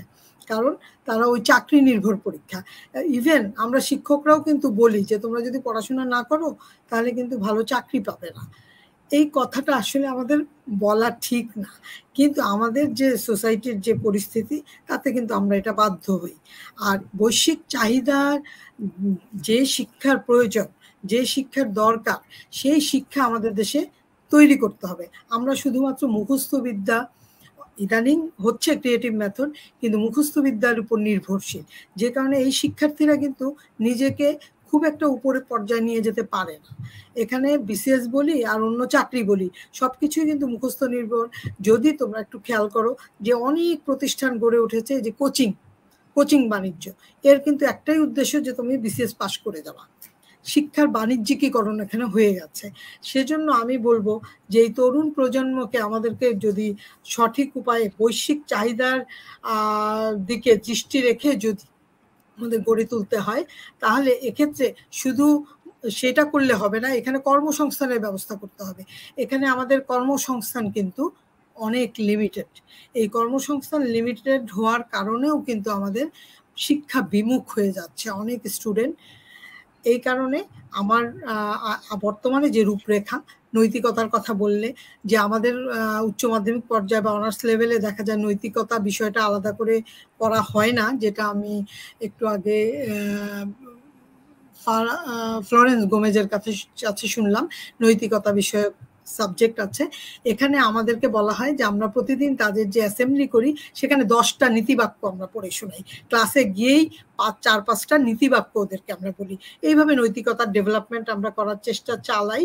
তবে এখানে সবচেয়ে বড় কথা হচ্ছে শিক্ষার ক্ষেত্রে বাজেট বাড়াতে হবে, শিক্ষকদেরকে উপযুক্ত বেতন দিতে হবে। তাহলে শিক্ষক কিন্তু অন্য সাইডে তার গবেষণা করতে পারবে অথবা অন্য কাজ করবে। এখানে শিক্ষকরা কি করে? ক্লাস নেয় ক্লাসের বাইরে গিয়ে প্রাইভেট বিশ্ববিদ্যালয়ে গিয়ে ক্লাস নেয়, যেখানে তাদের কিছু আয়ের ইনকামের ব্যবস্থা হয়। সেজন্য আমার কথা হচ্ছে যে আমরা শিক্ষকদেরকে যদি পর্যাপ্ত বেতনের ব্যবস্থা করি, একটু আগে তুমি বললা যে অন্য খাত থেকে বা অন্যভাবে যদি ইউনিভার্সিটিগুলো বা কলেজগুলো দিতে পারে এই সিস্টেমটা আসলে এখানে নাই। এখানে তার বেতন ছাড়া অন্য কোনো খাত থেকে সে কোনো টাকাই পাবে না। সে যদি আলাদা কোনো চাকরি করে তাহলেই সে পাবে। নতুবা কিন্তু তার পাওয়ার কোনো ব্যবস্থা নাই। এখন সরকার থেকে যদি এই ব্যাপারে প্রয়োজনীয় ব্যবস্থা গ্রহণ করে তাহলে সেটা আলাদা কথা। তো এই আমার কথা। আচ্ছা, ধন্যবাদ তোমাকে অনেক ধন্যবাদ। বিলকিস পলের থেকে জানতে চাই যে বাংলাদেশের পরীক্ষা যেটা হয় সেটা নিয়ে প্রচুর কথাবার্তা হয়। বলা হচ্ছে যে বাংলাদেশের বাচ্চাদেরকে পরীক্ষা নেওয়াটা ঠিক হবে না, পরীক্ষা না নিলেও হবে। এবং পরীক্ষার ফলাফল নিয়ে কথা হচ্ছে। আমরা যখন বাংলাদেশে পড়ালেখা করতাম, তখন পাশের হার ছিল সামান্য এবং ফেলের হার ছিল বেশি। এখন ঠিক উল্টাটা, ফেল করে কম, পাশ করে বেশি। কিন্তু আবার একই ছাত্রছাত্রীরা যখন ঢাকা বিশ্ববিদ্যালয়ের ইংরেজি বিভাগে পরীক্ষা দেয়, দেখা যায় যে বেশিরভাগই পাশ করতে পারছে না। তো পরীক্ষা বিষয়ে এখন বাংলাদেশে যারা শিক্ষক আছেন, ওদের চিন্তা ভাবনা কি? ধন্যবাদ, হাসান। আমি যে বর্তমানে আমার যে ব্যবস্থা বা পদ্ধতি চালু হবে, পরীক্ষা বিষয়টা থাকবে না, মাধ্যমিক পর্যায়ে ধাপে ধাপে। তো আমরা এখনও, কিন্তু আমার মতামত হচ্ছে যে এটা আসলে খুব বেশি ফলপ্রসূ আনবে কিনা বুঝতে পারছি না। কেননা আমাদের সময়ে কিন্তু আমরা দু বারো থেকে আমাদের দেশে মাধ্যমিক এবং উচ্চ মাধ্যমিক পর্যায়ে সৃজনশীল শিক্ষা পদ্ধতির মাধ্যমে তিরিশ মার্ক তোমার হচ্ছে নৈর্ব্যক্তিক, অবজেক্টিভ আর সেভেন্টি হচ্ছে সৃজনশীল প্রশ্ন এর উত্তর দিতে হয়। এই পরীক্ষা পদ্ধতির ক্ষেত্রে আমাদের সময় থেকে এই সময় দেখি যে এই যে নাম্বার তোমার পেয়ে যাচ্ছে হ্যাঁ পরীক্ষা পদ্ধতি, যে পরীক্ষাগুলি তারা দিচ্ছে, সৃজনশীল এমসিকিউ সিকিউ সিকিউ মিলে প্রায় নাইনটি পেয়ে যাচ্ছে। কিন্তু ওই যে মানে মুখস্থ বিদ্যার পরিবর্তে এই পুরো বই মানে চিন্তা বুদ্ধিমত্তা মননশীলতার বিকাশ ঘটবে এই পদ্ধতির মাধ্যমে। এটা আসলে এই কতটা কার্যকর, এখন আমরা বুঝতে পারছে না। অনেক স্টুডেন্টরা শিক্ষার্থীরা এখনও আমরা দেখি এই পদ্ধতিটাকে। অনেকেই পছন্দ করে, আবার অনেকেই পছন্দ করে না। মতামত তো এক একজন এক এক রকম দিবে। আর পরীক্ষা পদ্ধতি একেবারেই যদি না থাকে মাধ্যমিক পর্যায়ে কিছু কিছু ধাপে ধাপে, এটা আসলে শিক্ষার্থীদের মধ্যে, কারণ বর্তমান যুগে আমরা যেটা দেখি যে, শিক্ষার্থীরা করোনাকালে আমরা দেখেছিলাম যে অনলাইন ক্লাসের ফলে প্রযুক্তিটা একেবারে স্কুল পর্যায়ে শিক্ষার্থীদের হাতে হাতে চলে গিয়েছিল হ্যাঁ? তো প্রযুক্তির যে এই শিক্ষার্থীরা ব্যবহার করছে, আমরা দেখি যে অপব্যবহারই হয় বেশি। এই পরীক্ষা পদ্ধতিটা একেবারে যদি ধাপে ধাপে কমে যায় বা অন্যভাবে মূল্যায়ন করা হয়, পড়াশোনার প্রতি আগ্রহটা আসলে অনেক কমে যাবে শিক্ষার্থীদের। আমি আমার কলেজের শিক্ষার্থীরা দেখলাম খুব খুশি শুনেই যে আর পরীক্ষা দিতে হবে না, পড়াশোনা করা লাগবে না। তাহলে তোমাদের কি ভালো? কি ভালো লাগবে? আমরা মোবাইল দিয়ে খেলব গেমস খেলব, আমরা মোবাইলে ইন্টারনেট ব্যবহার করব। কিন্তু ইন্টারনেটে কোন জিনিসগুলি ব্যবহার তাদের জন্য ইতিবাচক, কোনগুলি নেতিবাচক এই বিষয়গুলি তারা কিন্তু এখনও বুঝতে পারে না। আর মাধ্যমিক পর যে এই পরীক্ষা পদ্ধতি যদি ধাপে ধাপে কমে যায়, বুঝতে পারছে না আসলে। যে ফলটা আচ্ছা, আসলে কি হবে? হ্যাঁ, হ্যাঁ। বুঝতে পারছি তোমার কথাটা হ্যাঁ। মাসুদা আক্তার তোমার কাছে জানতে যাচ্ছি যে বাংলাদেশে প্রচুর কথাবার্তা হয়। যেমন প্রতি বছর পাঠ্যপুস্তক ছাপানো হয় এবং এক মাস পরে বলা হয় যে পাঠ্যপুস্তকে অনেক ভুল আবার নতুন করে ছাপাতে হবে। এবং পাঠ্যপুস্তকের মধ্যে যে কাগজ ব্যবহার করা হয় ওইটা নাকি দুই মাসের মাথায় আর ব্যবহারযোগ্য থাকে না। একটু আগে বিল বলছি সময় প্রযুক্তির ব্যবহার অনেক হয়েছিল মানে অনেক হারে বেড়েছিল বাংলাদেশে। আমরা ফারহান আজরা যাতে একটু পরে জানব যে এখানে কি বই পুস্তক যুক্তরাষ্ট্রের বই বই ব্যবহার করা হয় নাকি ইলেকট্রনিক যে ডিভাইসগুলি আছে ব্যবহার করা হয়? তো মাসুদা, তোমার কাছে আমার যে প্রশ্ন সেটা হলো যে বাংলাদেশের স্কুলগুলিতে? এখনই কি বইয়ের ব্যাপক প্রচলন আছে নাকি কিছু কিছু ইলেকট্রনিক ডিভাইসেস ব্যবহার হচ্ছে?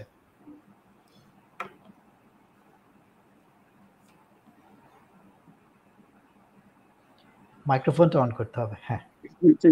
ধন্যবাদ। আসলে বাংলাদেশের মাধ্যমিক পর্যায়ে কেন আমি বলব যে প্রাথমিক থেকে মাধ্যমিক পর্যায়ে একই রকমই চলছে। এখানে অবশ্যই বই প্রচলিত আছে, বইয়ের বাইরেও পড়ানো হচ্ছে অভিজ্ঞতা নেওয়ার জন্য, কিন্তু বইকে বেস করি। এনসিটিভি কর্তৃক যে বই প্রকাশ করা হয়, এটা বাংলাদেশ সরকার এবং মাননীয় প্রধানমন্ত্রীর একটি বিশেষ চ্যালেঞ্জ যে জানুয়ারির এক তারিখেই শিক্ষার্থীদের হাতে নতুন বই তুলে দেওয়া হয়। এখন বই বারবার পরিবর্তন হয়, সেখানে কিছু থাকে যে ভুল ভ্রান্তি হয়, সেগুলো নিয়ে আবার চর্চা হয় সেগুলো আবার সংশোধন করা হয়। সেইভাবে বইয়ের পাতা ছিঁড়ে যায়। এটা মানে বইয়ের কাগজের মানটা আরেকটু ভালো হওয়া উচিত। এখানে অধিকাংশ বই দেখা যায় যে একটু নিউজ প্রিন্ট কাগজ যেটা বলে, ওটাকে ওই ধরনের কাগজ ব্যবহার করা হয়। এটা শিক্ষার্থীরা আসলে শিশু সুলভ আচরণের প্রেক্ষিতে এবং তারা যেরকম বারবার বইটা ঘাটে এতে একটু দুর্বল হয়ে যায়। সেটা বাংলাদেশের অর্থনৈতিক প্রেক্ষাপটে সরকার চেষ্টা করছে এত বই বিনামূল্যে একসাথে বিতরণ করা হচ্ছে। সেটার গুণগত মান আর একটু ভালো হলে আমি অবশ্যই বলব যে ভালো হয়। তবে এত বড় একটা চ্যালেঞ্জ মোকাবেলা করতে গিয়ে যে সরকার প্রতি বছর শিক্ষার্থীদের হাতে সঠিক সময়ে নতুন বই তুলে দিচ্ছে এবং এটা আমরা দেখেছি যে করোনা কাল যে যে সময় এত মারাত্মক পরিস্থিতি ছিল, ওই সময়েও সেটা সক্ষম হয়েছে। এবং সেই সময়ও কিন্তু আমরা প্রথম দিনই এক তারিখেই বই উৎসব করে শিক্ষার্থীদের হাতে বই বিতরণ করেছি। বইয়ের বাইরে যে সমস্ত শিক্ষার্থী নতুন কারিকুলামে আমি বলব যে এখানে শিক্ষার্থীদের হাতে ব্যাপক কাজ আছে যে শুধু পাঠ্যপুস্তক নির্ভর না, পাঠ্যপুস্তককে বেচ করে তারা অনেক ধরনের কার্যক্রমে অংশগ্রহণ করছে। যেমন ধরি জীবন জীবিকা সাবজেক্ট বা অন্যান্য সাবজেক্টে একজন শিক্ষার্থী নিজের হাতে বাজার করছে, বাজার থেকে মাছ, তরকারি কিনে নিয়ে আসছে এবং সেগুলো কিনে নিয়ে এসে স্কুলে সে তারা রান্না বাড়া করছে এবং পরিবেশন করছে অত্যন্ত আনন্দ ঘন পরিবেশে। তারা প্র্যাকটিক্যাল অভিজ্ঞতা অর্জন করছে। তা এটা বইয়ের বাইরের কাজ। তারপর হচ্ছে বিভিন্ন সময় তারা বিভিন্ন জনকে, বিশিষ্ট ব্যক্তিদেরকে, মুক্তিযোদ্ধাদেরকে, বিভিন্ন পেশাজীবী মানুষদেরকে তারা ইন্টারভিউ করছে, তাদের কাছ থেকে তথ্য নিচ্ছে, সেগুলো নিয়ে তারা অ্যাসাইনমেন্ট তৈরি করছে। এগুলো বইয়ের বাইরের কাজ। যদিও সেগুলো কারিকুলামের মধ্যে রয়েছে, সে তার উপর ভিত্তি করেই করছে।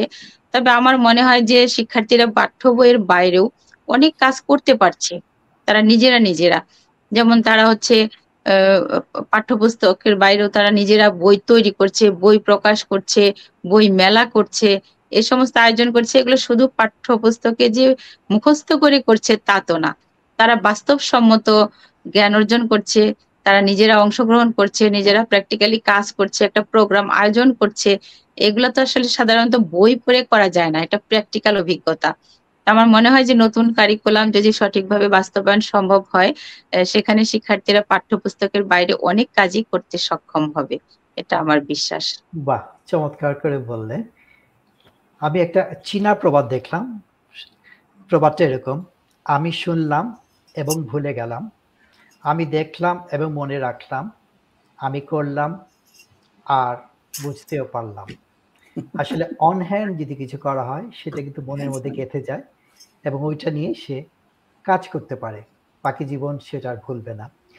ফারহানাজ রেজা আপনার কাছে যে প্রশ্নটা যে টেক্সট বুক এক সময় ছিল যে যুক্তরাষ্ট্র সবাই মানে যত বড় ক্লাস তত মোটা বই তত ভারী বই নিয়ে তারা আসতো। এখন দেখা যায় তারা বই ছাড়া ক্লাসে যায়। তো এই যে যে চেঞ্জটা আসছে যে বইয়ের থেকে ইলেকট্রনিক ডিভাইসেস এইটাতে কি কোনো ছাত্রছাত্রীদের পাঠদানে কোনো সমস্যা হচ্ছে? ধন্যবাদ ভাই। আপনি যদি আমাকে অনুমতি দেন তাহলে আমি পূর্ববর্তী দুইটা বিষয় যে আপনি আলোচনা করেছেন আপনারা আমি একটু একটু করে টাচ করতে চাচ্ছি। অবশ্যই হ্যাঁ, আচ্ছা প্রথমত না আমি একটা পরীক্ষা পদ্ধতি নিয়ে কথা বলছিলেন। আমি বলছি যে ক্লাসরুমে আমরা যেভাবে পড়াবো আমাদের কিন্তু পরীক্ষা পদ্ধতিটা সেটার সাথে একটা কানেকশন ডাইরেক্ট কানেকশন থাকতে হবে। আমার ক্লাসরুমে আমি একরকম পড়াচ্ছি আর পরীক্ষা পদ্ধতি যদি আমি চেঞ্জ করি, একরকম হয়, যদি কানেকশন না থাকে, তাহলে কিন্তু আমি আমার বাচ্চাটাকে মূল্যায়ন করছি না ঠিক মতো আমাদেরকে কিন্তু ওই জায়গায় কানেকশনটা যে ঠিক আছে, ওই জায়গাটাতে একটু আমার মনে হয় নজর দিতে হবে। এইটা একটা। আরেকটা হচ্ছে আমাদের এইখানে আমি ইউএস এর কথা বলছি টুয়েলভ গ্রেডের পরে আমাদের একটা ভোকেশনাল ট্রেনিং হয়। আমাদের বাচ্চাদের ডাক্তার ইঞ্জিনিয়ার ই শুধু হতে হবে, সেই প্রশ্নটা নাই। স্কিল বেসড যে আমার ইন্টারেস্ট অনুযায়ী আমি যেই সেক্টরটাকে বেছে নিতে চাই, আমি সেই সেক্টরটাকে বেছে নিতে পারি। সেটা টুয়েলভ গ্রেডের পরে ট্রেনিং নিয়ে তাদের সম্ভব। তাদের নিজের জীবনটাকে গড়ার।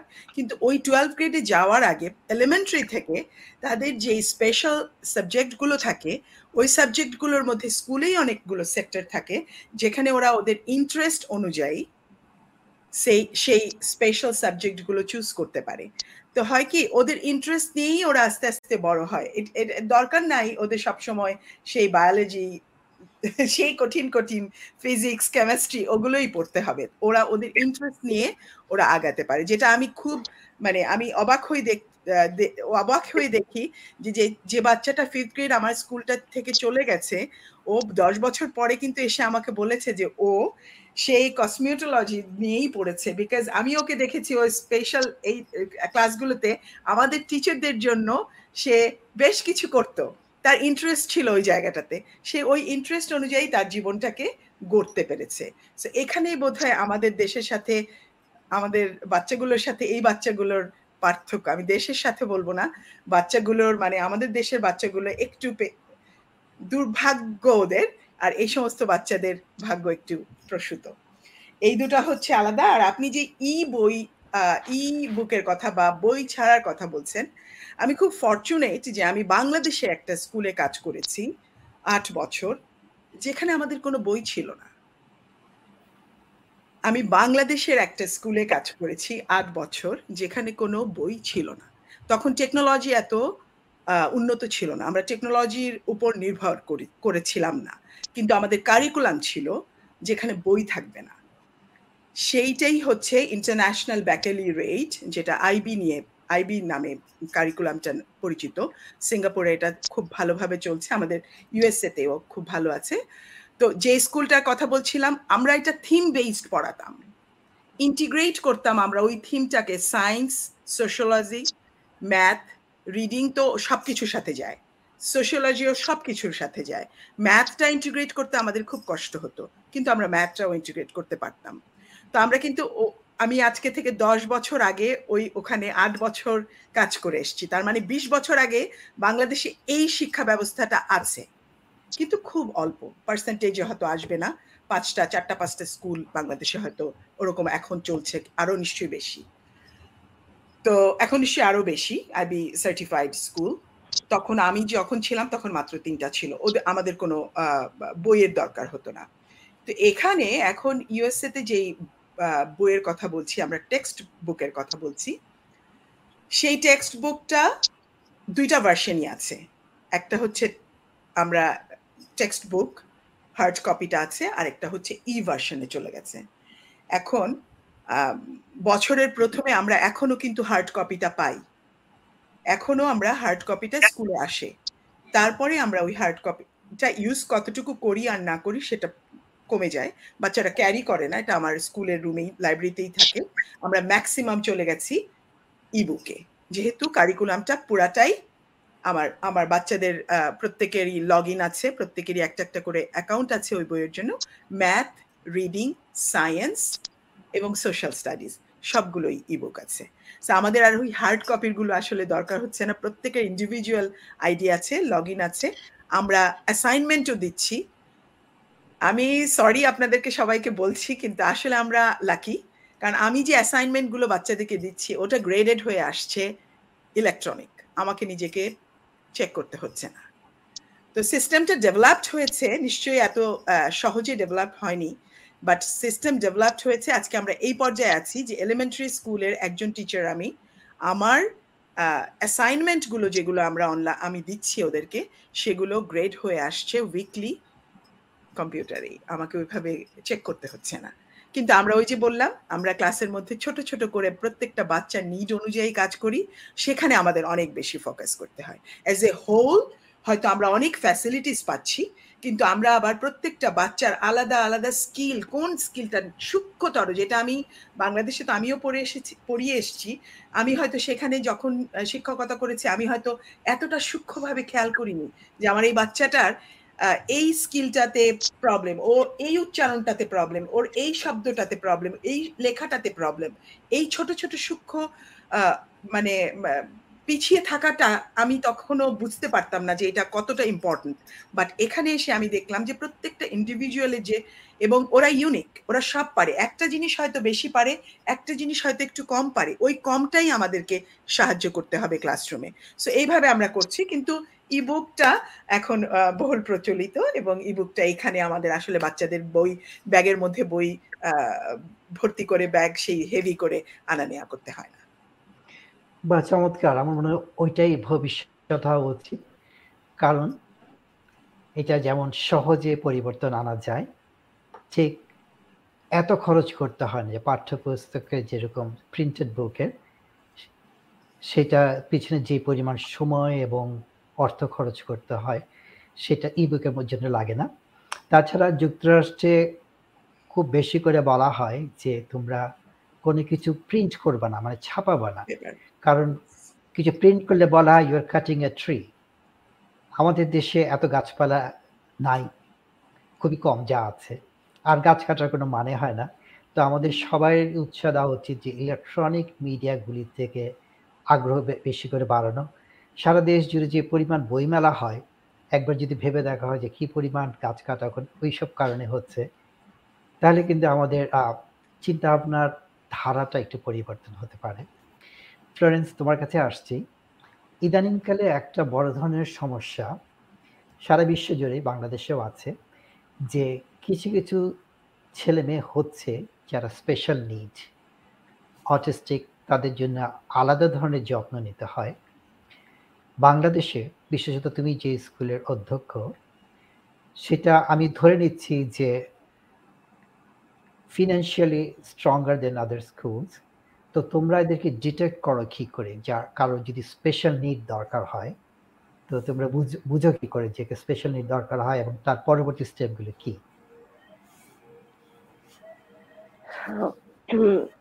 খুব কঠিন বিষয়।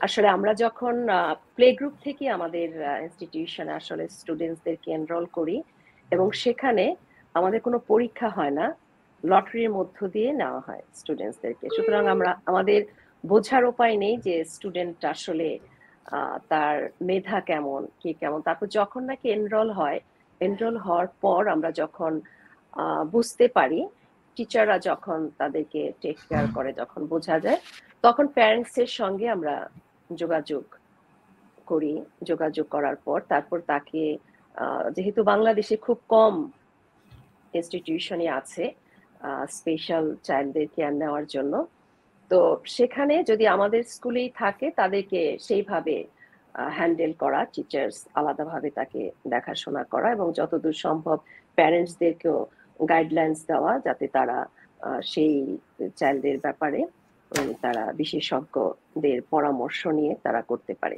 কিন্তু আলাদাভাবে কোনো সেপারেট আসলে তাদের জন্য ব্যবস্থা এখনও আমরা সঠিকভাবে নিতে পারিনি। সত্যি কথা যে অন্যান্য চিলড্রেনদের সাথেই তাদেরকে একই ক্লাসে ক্লাস করানো হয়। এইভাবে।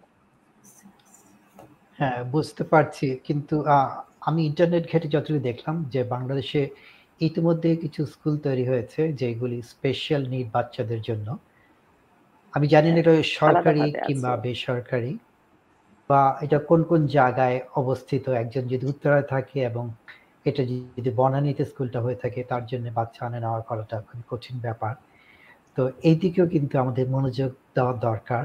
কারণ যে পরিমাণ ছেলে মেয়ে ইদানিং অটিস্টিক আমরা দেখছি ওরাও কিন্তু সমাজের অঙ্গ, তাদেরকে আমরা বাদ দিতে পারি না। ওদেরকে নিয়েই সমাজ এক একজন এক এক পর্যায়ে থাকে এবং প্রত্যেকটা মানুষের একটা স্ট্রেংথ থাকে, একটা উইকনেস থাকে। ওদের মধ্যে হয়তো কিছু একটা স্ট্রেংথ আছে যেটা আমাদের পুরো সমাজকে উপকৃত করতে পারে। আমরা নিশ্চয়ই জানি যে পৃথিবী বড় বড় বৈজ্ঞানিক, তাদের মধ্যে কয়েকজন ছিলেন অটিস্টিক এবং তারা সভ্যতার জন্য অবদান রেখে গেছেন। ফ্লোরেন্স, তোমাকে ধন্যবাদ। তুমি সুন্দর করে বললে কথাটা যে এখন আমাদের ব্যবস্থা গড়ে ওঠেনি। তো আমি ধরে নিচ্ছি যে বেশিরভাগ স্কুলে সম্ভবত ওই ব্যবস্থাটা নেই এবং এটা কিন্তু দরকার বলে আমার ধারণা এবং সরকার হয়তো এই দিকে মনোযোগ দেওয়াটা বাঞ্ছনীয় কারণ তারাও ডিজার্ভ করে সমাজের প্রোডাক্টিভ একটা অংশ হয়ে থাকতে। আয়সা তোমার কাছে যাই। তুমি অনেকক্ষণ চুপচাপ ছিলে কেমন আছো? ভালো আছি। আচ্ছা তুমি তো রাষ্ট্রবিজ্ঞানের মানুষ। এই প্রশ্নটা তোমাকে করব এবং সাইফুল ভাই ওনার কাছেও যাব। বাংলাদেশে রাজনীতি ব্যাপারটা, সব জায়গায় আমরা রাজনীতি পাই, ছাত্র রাজনীতি করে, শিক্ষকরা রাজনীতি করে। এত রাজনীতির কেন দরকার? আসলে আমরা উন্নয়নশীল দেশে যে দেশগুলো স্বাধীনতার জন্য আন্দোলন করেছে এবং ছাত্ররা, ছাত্রদের একটা বিরাট অংশগ্রহণ ছিল যে কারণে এই স্বাধীনতাটা ত্বরান্বিত হয়েছে। এখন হুট করে বললেই তো ছাত্র রাজনীতি বন্ধ করে দেওয়া যাবে না। কারণ ঐতিহাসিকভাবেই আমরা এই ছাত্র রাজনীতিটা পেয়েছি। এখন কথা হচ্ছে, এখন আমার প্রয়োজন কিনা ছাত্র রাজনীতি? সেই প্রয়োজনের প্রেক্ষিতে আমরা কিন্তু বিভিন্ন পর্যায় থেকে, বাংলাদেশে কিন্তু বারবার বলা হচ্ছে যে রাজনীতিকীকরণ যেন না হয়, শিক্ষা এবং জীবন কোনো ক্ষেত্রেই কিন্তু রাজনীতিকীকরণ করলে এখন যেটা আমরা দেখি, সেটার ভালো ফলাফলের চেয়ে এটা খারাপ দিকটাই বেশি। তারা বিভিন্ন সুযোগ সুবিধা আদায় করে লেখাপড়া থেকে বেরিয়ে যাচ্ছে। সেজন্য আমি বলব যে একসময় ছাত্র রাজনীতি আমাদের জন্য খুব প্রয়োজনীয় হলেও এখন কিন্তু সেই প্রয়োজনটা ওই অর্থে নাই। তবে ছাত্রদের সুযোগ সুবিধার জন্য তারা অবশ্যই আন্দোলন করতে পারে বলতে পারে যে এখন আন্দোলন চলছে বয়স পঁয়ত্রিশ বছর করার জন্য চাকরি ক্ষেত্রে ঢোকার জন্য। তারপরে ঢাকা ইউনিভার্সিটির ছাত্ররা আন্দোলন করছে সাত কলেজ যে টু পয়েন্ট টু পয়েন্টে ওরা প্রমোশন দেয় নেই। Total grading point two two point five ছিল। আন্দোলন করে এটা অর্জন করেছে। যে না টুতে ওরা প্রমোশন পাবে তবে ফোর্থ ইয়ারে গিয়ে এটা ওদের উচিত ছিল থ্রির জন্য আন্দোলন করা যে এই যে এই যে অবস্থাটা এগুলো দেখলে আমরা অনেক কষ্ট পাই। আমাদের কাছে খুব খারাপ লাগে। তারপরেও বলব যে এই রাজনৈতিক দলগুলো যদি আমাদের ছাত্রদেরকে ওই অর্থে যদি ব্যবহার না করে তাহলে আমরা ছাত্রদের উদ্দেশ্য যেটা সেটা সফল হবে। আচ্ছা। এবার জেনে আসি আমাদের যুক্তরাষ্ট্রের কি অবস্থা। সাইফুল ভাই বিশ্ববিদ্যালয়ে ভাইস চ্যান্সেলর কিংবা বিভিন্ন যে পদগুলি আছে, সেগুলির জন্য রাজনীতি করতে হয়। যুক্তরাষ্ট্রেও কি একই অবস্থা যে রাজনীতি ছাড়া ওই পদগুলি পাওয়া যায় না? এবং সাথে সাথে আপনি ছাত্র রাজনীতির কথা বলেন, যে বাংলাদেশে যারা ছাত্র রাজনীতি করে, তারা কিন্তু অনেক বেশি সুযোগ সুবিধা পায়। হলে ভালো রুমটা পায়। তাদেরকে যে ক্যাম্পাসে দোকানদাররা থাকে, ওরা বেশি খাতির করে। যুক্তরাষ্ট্রের বিশ্ববিদ্যালয়ের কি অবস্থা? আপনি ছাত্র ছিলেন বিশ্ববিদ্যালয়ে, এখন শিক্ষকতা করছেন। তো দুই আঙ্গিকেই বলেন, যেখানে রাজনীতির কতটুকু দখলদারিত্ব আছে।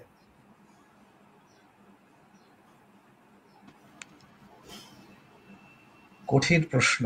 সো মানে এই বিষয়টা যেমন আয়সা আক্তার যেটা বলেছে যে, একসময় আমাদের আমাদের ছাত্র সমাজ, আমাদের স্বাধীনতা, যেহেতু আমি ঢাকা বিশ্ববিদ্যালয়কে বলতে পারি যে ঢাকা বিশ্ববিদ্যালয় ছিল বলা যেতে পারে যে বাংলাদেশের স্বাধীনতার জন্য যে আন্দোলন, সে আন্দোলনের একজন পুরোধা সেখানে ছিল।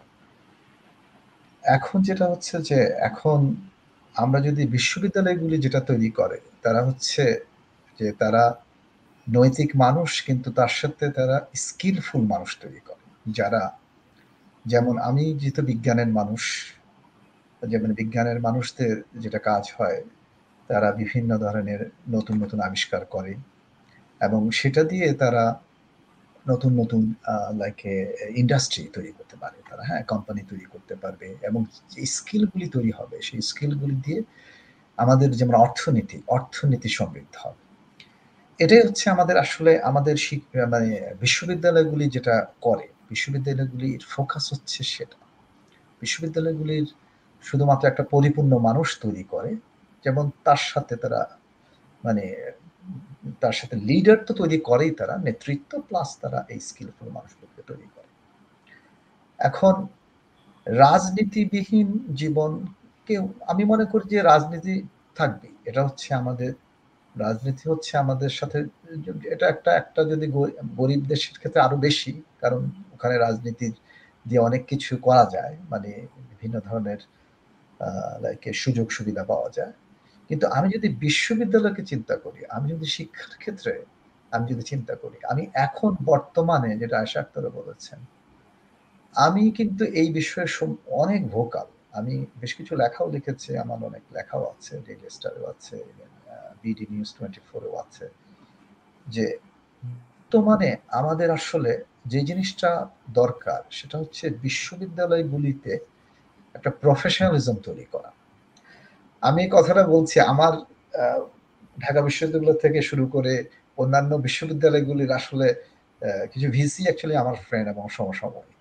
হ্যাঁ, আমি যেহেতু দেশে একটা বিশ্ববিদ্যালয় পড়িয়েছি তো অনেককে আমি চিনি এবং ঢাকা বিশ্ববিদ্যালয়ে পড়াতে আমি জানি যে যে বাংলাদেশে যেটা হচ্ছে যে আমরা প্রফেশনালিজম আমি যেটা বলছি, যেমন আপনি, আপনার নিয়োগটা, বিশ্ববিদ্যালয়ের নিয়োগটা প্লাস আপনার যে প্রমোশনটা এইগুলি যদি আপনি প্রফেশনালিজম নিয়ে করেন, যেটা হচ্ছে এখানে যেমন, এখানকার বিশ্ববিদ্যালয়গুলিতে মানে শিক্ষক হিসাবে নিয়োগ, তারপরে আমাদের প্রমোশনগুলি অত্যন্ত কঠিন। এবং আমাদেরকে গবেষণা, আমাদের বিভিন্ন ধরনের আমাদের অ্যাভালুয়েশন আছে অ্যাসেসমেন্ট যেটা। যেমন এই প্রতিটা বছরে আমাকে তিনটা বিষয় আমাকে অ্যাভালুয়েট করা হয়। প্রথম জিনিসটা হচ্ছে, যেহেতু আমরা একটা আর ওয়ান ইউনিভার্সিটি বলি, আমাদের গবেষণা অত্যন্ত উঁচু। তা আমাদের যেমন, আমাদেরকে গবেষণা আমাকে যেমন চল্লিশ পার্সেন্ট শিক্ষকতা আমাকে চল্লিশ পার্সেন্ট আর টোয়েন্টি পার্সেন্ট যেটাকে আমরা বলি ইউনিভার্সিটিকে সার্ভিস যেমন ইউনিভার্সিটিকে আমাকে সার্ভিস দিতে হয়। সার্ভিস বলতে যেমন আমি graduate recruiting admission chair so আমি এখানে গ্র্যাজুয়েট অ্যাডমিশন যারা পিএইচডি অ্যাডমিশন তাদের আমি, আমার ডিপার্টমেন্টে আমি আমি একটা কমি আমার একটা টিম আছে, সেই টিমটা এটা অ্যাভালুয়েট করে। তো এই কাজগুলি, তারপর আমাদের অন্যান্য কারিকুলাম ডেভেলপমেন্ট করা, তারপরে অনেক বিষয়গুলো সার্ভিস বলে। এই সার্ভিসগুলিকে আমাকে দিতেই হবে। এটা টোয়েন্টি পার্সেন্ট আমার সার্ভিস এভরি বছরে এভরি বছরে আমার যেমন একটা ডিপার্টমেন্টের চেয়ার আছে চেয়ারের পরে আমাদের আপার অ্যাডমিনিস্ট্রেশন হচ্ছে ডিন ডিনের পরে এটা হচ্ছে আমরা বলি provost and president okay president of the university বা বাংলাদেশে যেটা বলে ভাইস চ্যান্সেলর এরা আমাকে প্রতিটা স্তরে আমাকে অ্যাভালুয়েট করে, আমাকে অ্যাসেস করে যে প্রতি বছরে আমার কতটুকু প্রোগ্রেস হচ্ছে। আমি যেহেতু একজন টেনিউড প্রফেসর দ্যাট মিনস টেনিউডটা হচ্ছে আমার যখন যোগদান হচ্ছে আমাকে, তারা আমাকে পাঁচটা বছর সময় দিয়েছে। পাঁচটা বছর সময় দিয়েছে আমার যোগ্যতা প্রমাণ করার জন্য। যে আমি কি এই বিষয়গুলিতে মানে শিক্ষকতা এবং লাইক গবেষণা এবং সার্ভিস দেওয়ার মতো যোগ্যতা রাখি কিনা। এটা করার পর পাঁচ বছর পরে একটা মানে একটা প্রচণ্ড মানে একটা এভালুয়েশন হয়, সেটাকে আমরা বলি টেনিং সেটা আমাকে বলে দিবে যে তুমি থাকতে পারবে কি থাকতে পারবে না। মানে ইউনিভার্সিটি থেকে তুমি থাকতে পারবে না। এটা হচ্ছে আসলে শিক্ষকদের, এখানকার শিক্ষকদের, আমরা বলি যে এটা আমাদের মাইলস্টোন আমরা যখন টেনিউড হই, তার মানে আমার চাকরিটা পারমানেন্ট তার আগে আমার চাকরিটা পারমানেন্ট তো এই জিনিসগুলি স্টেপ বাই স্টেপ আমাদের এই প্রফেশনালিজমটা তৈরি করা হচ্ছে। যেমন আপনি যদি শিক্ষক হয়ে আপনি যদি নেক্সট প্রমোশনটা পাবেন, তার নেক্সট প্রমোশনটা পাবেন, আপনি যদি অ্যাডমিনিস্ট্রেশনে যেতে চান, আপনাকে ওই অভিজ্ঞতাগুলি আপনার থাকতে হবে। তো আপনি ওই অভিজ্ঞতা দিয়ে প্রফেশনাল তৈরি করছেন। এখন আপনাকে, যেমন ছাত্র এবং শিক্ষক, কিন্তু আপনি যদি, এটা যদি রাজনীতি চলে আসে এখানে, সেখানে হচ্ছে যে আপনি যখন রাজনীতি চলে আসলে হবে কি, আপনি কিন্তু আনফেয়ার দিয়ে এটাকে আপনি আপনি এটা এটা নিতে পারবেন। এটাই আমি রাজনীতির ক্ষেত্রে আমি এটা বলছি। যেমন আপনি, আমি, আপনার, আমরা ঢাকা বিশ্ববিদ্যালয়ে পড়েছি। আমাদের সময় অনেক দলাদলি ছিল। মানে আমাদের সময় আমরা এরশাদের আমলে আমরা অনেক মারামারি দেখেছি, অনেক আমাদের হলগুলিতে কত মানে মাস্তানরা ঘুরে বেড়াচ্ছে, তারা করছে। এটা একটা ঢাকা বিশ্ববিদ্যালয়গুলিতে এগুলি, বিভিন্ন বিশ্ববিদ্যালয় এগুলি চলছে। কিন্তু যে জিনিসগুলি হচ্ছে যে এখন কি আমরা কি এই জিনিসগুলিকে অ্যাফোর্ড করতে পারি? আমার মনে হয়। আমার মনে হচ্ছে যে আমরা এখন টোয়েন্টি ফার্স্ট সেঞ্চুরিতে আমাদের যে মডার্ন এডুকেশন আমাদের বিশ্ববিদ্যালয়গুলি কোনো র্যাঙ্কিং এ নেই। আমাদের বিশ্ববিদ্যালয়গুলিতে গবেষণার পর্যায়ে ওই ধরনের বাজেটও নেই। আমাদের শিক্ষকরা গবেষণা করবেন কেন? কারণ আমি ওই যে একজন এখানে বলেছেন যে আমি পড়াবো, পড়াতে গেলে আমি যদি প্রাইভেট ইউনিভার্সিটি গিয়ে যে পড়াই তাহলে আমি কিন্তু কিছু টাকা এক্সট্রা ইনকাম করতে পারি। আমরা খালি শুধুমাত্র দোষ দিলে হবে না জিনিসটাকে। আমাদের পরিস্থিতিটা বুঝতে হবে। এর সাথে আমরা যদি রাজনীতিটা ঢুকে যাচ্ছে, আমরা ছাত্র, শিক্ষক দুজনেই কিন্তু এটার, এটা থেকে আমি যেটাকে মনে করি যে অ্যাডভান্টেজ নিচ্ছে ইন এ সেন্স কিছু কিছু মানুষ। তো আমার যেটা মনে হচ্ছে যে আজ, আজকাল আমাদের বিশ্ববিদ্যালয়গুলোকে যদি modern like twenty first century university হিসেবে আমাদের যদি মানে আমরা যদি উঠাতে চাই, আমাদের র্যাঙ্কিং যদি এশিয়ার একটা বিশ্ববিদ্যালয়, যেন এশিয়ার একটা বিশ্ববিদ্যালয়ের মধ্যে আমাদের র্যাঙ্কিং নেই। এশিয়ার একটা বিশ্ববিদ্যালয়ের মধ্যে যদি আমরা বলতে পারি যে এশিয়ার টপ টেন ইউনিভার্সিটির মধ্যে একটা বিশ্ববিদ্যালয় আসতে পারছে, কিন্তু না, আমাদের সেটাই সেটা নেই। কারণটা হচ্ছে যে আমরা ওই জায়গাগুলিতে আমরা আসলে আমাদের রিসোর্সগুলিকে দিচ্ছি না। বাজেটের বিষয় নিয়ে আমি কথা বলেছি বাজেট ঠিক বাজেটের সমস্যা আছে, কিন্তু আমাকে কিন্তু কিছুটা বাজেট আমাদের দিতে হবে সেই জায়গাতে। এটাকে তৈরি করার জন্য। তো প্রফেশনালিজমটা তৈরি হচ্ছে কিন্তু আমি যেটা দেখছি এখন এখন আমি মারাত্মক ধরনের আমি মানে অপটিমিস্টিক কারণ বাংলাদেশে আমি স্রোতের মতো ছেলেরা বিদেশে আসছে এখন। আগে আমরা বেশ কয়েকজন মানুষ আসলে বিদেশে ছিলাম। যারা আমি বেশ this is my twenty fourth year আমি চব্বিশ বছর হলে আমেরিকাতে আছি। কিন্তু এখন আমি, সেই সময় আমরা দেখতাম যে তিন, চারটা, পাঁচটা ছেলে বিদেশে পড়তে আসছে প্রতি বছর। এখন হাজার হাজার ছেলে বিদেশে পড়তে আসছে। হ্যাঁ? এবং এই ছেলেরা পড়তে আসছে কিন্তু তাদের যে স্কিলটা ডেভেলপ করার, আমি চাচ্ছি যে বিদেশ থেকে আসলে অনেকে বলে যে এটাকে ব্রেইন ড্রেইন হচ্ছে। না, এই ছেলেরা কিন্তু আমরা যদি এটাকে ট্রেন করি, ট্রেন করলে এটা কিন্তু ultimately this will be a brain game আমরা যদি ইভেন চাইনিজ যারা স্রোতের মতো বিদেশে এসেছিল, তাদের মধ্যে টেন পার্সেন্ট টোয়েন্টি পার্সেন্ট এখন ফেরত যাচ্ছে বাংলাদেশ, এই তাদের দেশে। আমরা যদি পরে এই ছেলেগুলি কিন্তু আসবে টেন টোয়েন্টি পার্সেন্ট ফেরত আসবে this is will the brain game তো আমি এই জায়গাটায় বলছি, কিন্তু আমরা যদি এই ছেলেদের ভবিষ্যৎটা রাজনীতি নিয়ে, রাজনীতি বিশ্ববিদ্যালয় হচ্ছে প্রফেশনাল প্রফেশনালদের জায়গা বিশ্ব হচ্ছে যে লেখাপড়া হবে, এখানে শিক্ষকতা হবে। রাজনীতি করবে হচ্ছে নিজস্ব জিনিসগুলি নিয়ে। এখানে আর রাজনীতিটা আমার মনে হয় না আর প্রয়োজন আছে বলে আমি মনে করি। এটা হচ্ছে আমার সাথে সহমত পোষণ করছি। রাজনীতি জরুরি কিন্তু এই মুহূর্তে আমাদের যে ফোকাসটা হওয়া উচিত সেটা হলো উৎকর্ষতা অর্জন করার ব্যাপারে। পৃথিবীতে কেউ কিন্তু বসে নেই। আমাদের প্রতিবেশী প্রতিবেশী দেশ ভারত। জ্ঞানে বিজ্ঞানে তারা সারা বিশ্বকে দেখিয়ে দিচ্ছে যে তারা কি করতে পারে। আমাদেরও সুযোগ আছে সেই জিনিসটা করার। বন্ধুরা আজকে যারা আজকে আমাদের সাথে আমি একটু এখানে অ্যাড করি। আপনি যে ভারত আচ্ছা বলেন। ভারতে কিন্তু আপনি দেখবেন যে তাদের বিশ্ববিদ্যালয়গুলিতে কোনো রাজনীতি তারপরে আপনি ইভেন আপনি আমাদের নেপালে যাবেন আমাদের ইভেন পাকিস্তানেও যাবেন তাদের বিশ্ববিদ্যালয় কোনো আমি অনেক ছাত্র পাই। ইন্ডিয়া ইন্ডিয়া থেকে আসছে নেপাল থেকে আসছে পাকিস্তান থেকে আসছে আপনি যে সিঙ্গাপুর তো অনেক অনেক উন্নত এইসব বিষয়ে। আপনি যত যে, যতগুলি দেশ দেখবেন, কোথাও আপনি দেখবেন না যে রাজনীতি আছে। হম? কারণটা হচ্ছে যে, কিন্তু আমাদের ছেলে মেয়েগুলি কিন্তু, তারা কিন্তু অত্যন্ত মেরিটোরিয়াস আমরা মেরিটোরিয়াস ছেলেগুলিকে, যেমন আমাদের ছেলেরা কিন্তু এখানে আসে। আমি আমি যদি এই বিষয়টা আসলে আমরা নিয়ে কথা বলিনি উচ্চশিক্ষার যে সমস্যাগুলি, আমাদের ছেলেরা যখন গ্রাজুয়েশন করে এখানে পিএইচডি করতে আসে বা উচ্চশিক্ষার জন্য আসে, তারা কিন্তু কম্পিট করতে হয় এই ইন্ডিয়া, পাকিস্তান, চায়না এবং অন্যান্য দেশগুলির। আমি যদি কম্পেয়ার করি, আমাদের ছেলেরা অনেক ভালো করছে, কিন্তু তাদের প্রাথমিকভাবে তারা কিন্তু অনেক তাদেরকে অনেক কষ্ট করতে হয়। কারণ তাদেরকে ওই লেভেলে আসতে। মেজুরিয়াস ছেলেগুলি শুধুমাত্র তাদের পরিশ্রম দিয়ে তারা উঠে আসতেছে। কিন্তু যদি হেড টু হেড কম্পারিজন করি, তারা অনেক এগিয়ে আছে ওই ছেলেগুলি মানে অন্যান্য দেশের। কারণ তাদের যে তাদের যে শিক্ষা পদ্ধতিটা, তারা অনেক কিছু শিখে আসছে। তারা তারা অলরেডি দুই তিন বছর কাজ করেছে। আমাদের ছেলেরা ল্যাবরেটরি দেখেইনি। এখনকার যে নতুন যে জেনারেশন আমি দেখছি যে নতুন জেনারেশন গবেষণা বাংলাদেশ থেকে গবেষণা করার জন্য তারা পাগল হয়ে থাকে। যে গবেষণা করে করে কিছু কিছু তারা কম্পিটিশনাল গবেষণাগুলি করতে পারে থিওটিক্যাল মানে থিওটিক্যাল গুলি কিন্তু এক্সপেরিমেন্টাল গবেষণাগুলি তারা করতে পারছে না।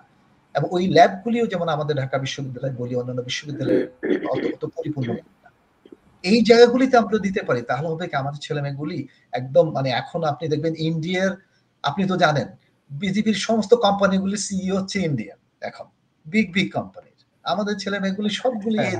এই জায়গায় চলে যাবে কয়দিনের মধ্যে। আমরা এখন আমাদের আগে দুই এক দুই একজন আমরা মানে ফ্যাকাল্টিও পেতাম না যে আমি যখন এসেছি তখন আমাদের হাতে গোনা আমি দুই তিনজন ফ্যাকাল্টি এখন আমি আপনি স্টেম মানে আমরা যেটা বলি যে বিজ্ঞানে বা ইঞ্জিনিয়ারিং এ আপনি কিন্তু প্রচুর ফ্যাকাল্টি এখন বাংলাদেশের যারা আমেরিকাতে এসেছে তারা কিন্তু ভালো ভালো ইউনিভার্সিটিতে তারা পড়াচ্ছে এখন। তো এই এই জিনিসগুলিতে আমরা আমাদের যে আমাদের সত্যিকার অর্থে আমি যদি বাংলাদেশের ইকোনমিটাকে বাড়াতে চাই আর একটু স্কিলফুল হিসাবে আমার মনে হচ্ছে যে আমাদের বিশ্ববিদ্যালয়গুলি থেকে এই এই বিষয়গুলিকে আমাদেরকে সত্যিকার অর্থে মানে রাজনীতি বিষয়টাকে আমাদেরকে একটু নজর দিতে হবে। তবে আমাদের একটু ওয়াচফুলও হতে হবে। রাজনীতি কিন্তু বাদ দিলেই কিন্তু যে বিশ্ববিদ্যালয় ঠিক হয়ে যাবে তা কিন্তু না। আমাদের বিশ্ববিদ্যালয়ের কিন্তু অনেক ব্যাড এলিমেন্ট আছে রাজনীতির মধ্যে। এই ব্যাড এলিমেন্টকে আপনি যদি কন্ট্রোল না করতে পারেন তাহলে কিন্তু রাজনীতি কিন্তু আপনি বের করে দিলেও আপনার কোনো লাভ হবে না। কোনো লাভ হবে না। আপনাকে এটাকে কন্ট্রোল করতে হবে। না হলে কিন্তু আমরা যখন ওই যা হবে রাজনীতি করে দিয়ে আপনি আরেকটা আপনি আরেকটা শক্তিকে ওখানে মানে রাজনীতি বলতে আমরা বুঝাচ্ছি দলীয় রাজনীতি। সেটা যেমন যুক্তরাষ্ট্র ছাত্রদের দাবি দেওয়া এবং ছাত্ররা যাতে বিভিন্ন জিনিসে উৎকর্ষতা অর্জন করতে পারে, সেটা নিয়ে কাজ করে। সেখানে দলীয় রাজনীতির কোনো জায়গা নাই এবং ছাত্রছাত্রীদের এমনভাবে ব্যস্ত রাখা হয় যাদের, ওদের কাছে সময় নেই যে তারা জাতীয় রাজনীতির বিভিন্ন কার্যক্রমে অংশগ্রহণ করবে। আমরা কিছু কমেন্ট পেয়েছি, ওখানে দেখে আসি। মারুনা হাসান, সে বেশ কিছু প্রশ্ন করেছে এবং কমেন্ট করেছে। সে বলতে যাচ্ছে আমাদের সময় কোচিং বা প্রাইভেট টিচিং ছিল না। সে দেশে ছিল আরও তিরিশ বছর আগে।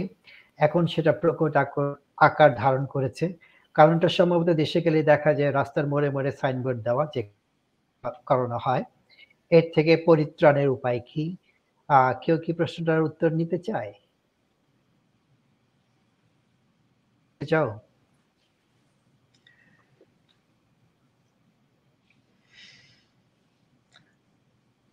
এটা মনে হয় যারা মানে বাংলাদেশে আছে তারা বাংলাদেশ থেকে রিলেট করতে হ্যাঁ। পারবে ভালো তো সেটা আমি হ্যাঁ, বলছি। হ্যাঁ ওরাই দেখ প্রশ্নগুলো তো তারাই দেখ।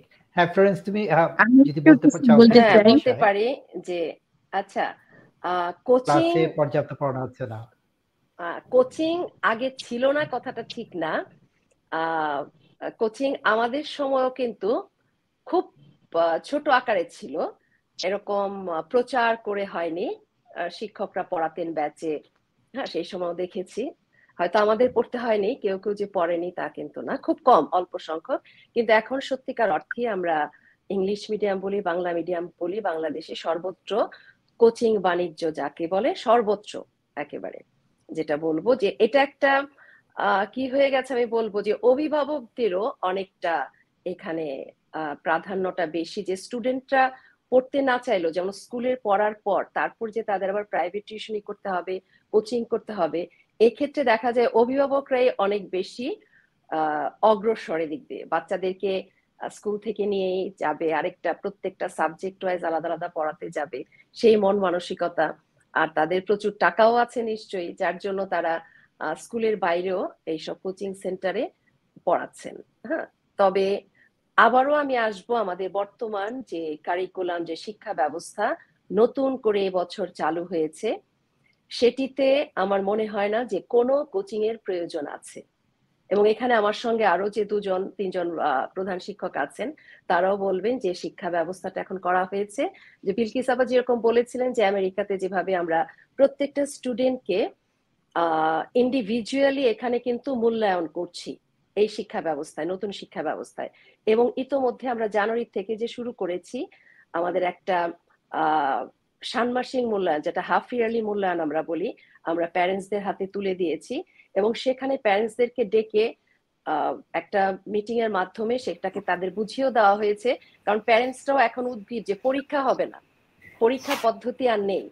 যে বছর শেষে যে একটা পরীক্ষা হবে, মেধাভিত্তিক, যাচাই হবে ফার্স্ট সেকেন্ড থার্ড সেটি কিন্তু নেই। এখন এই বছর থেকে আমরা যেটা শুরু করেছি, যদিও এখন আমরা মিক্সড পরীক্ষা পদ্ধতিতে আছি, কোনো কোনো ক্লাসে সামনের বছর থেকে আরও কিছু ক্লাস এটা যুক্ত হবে।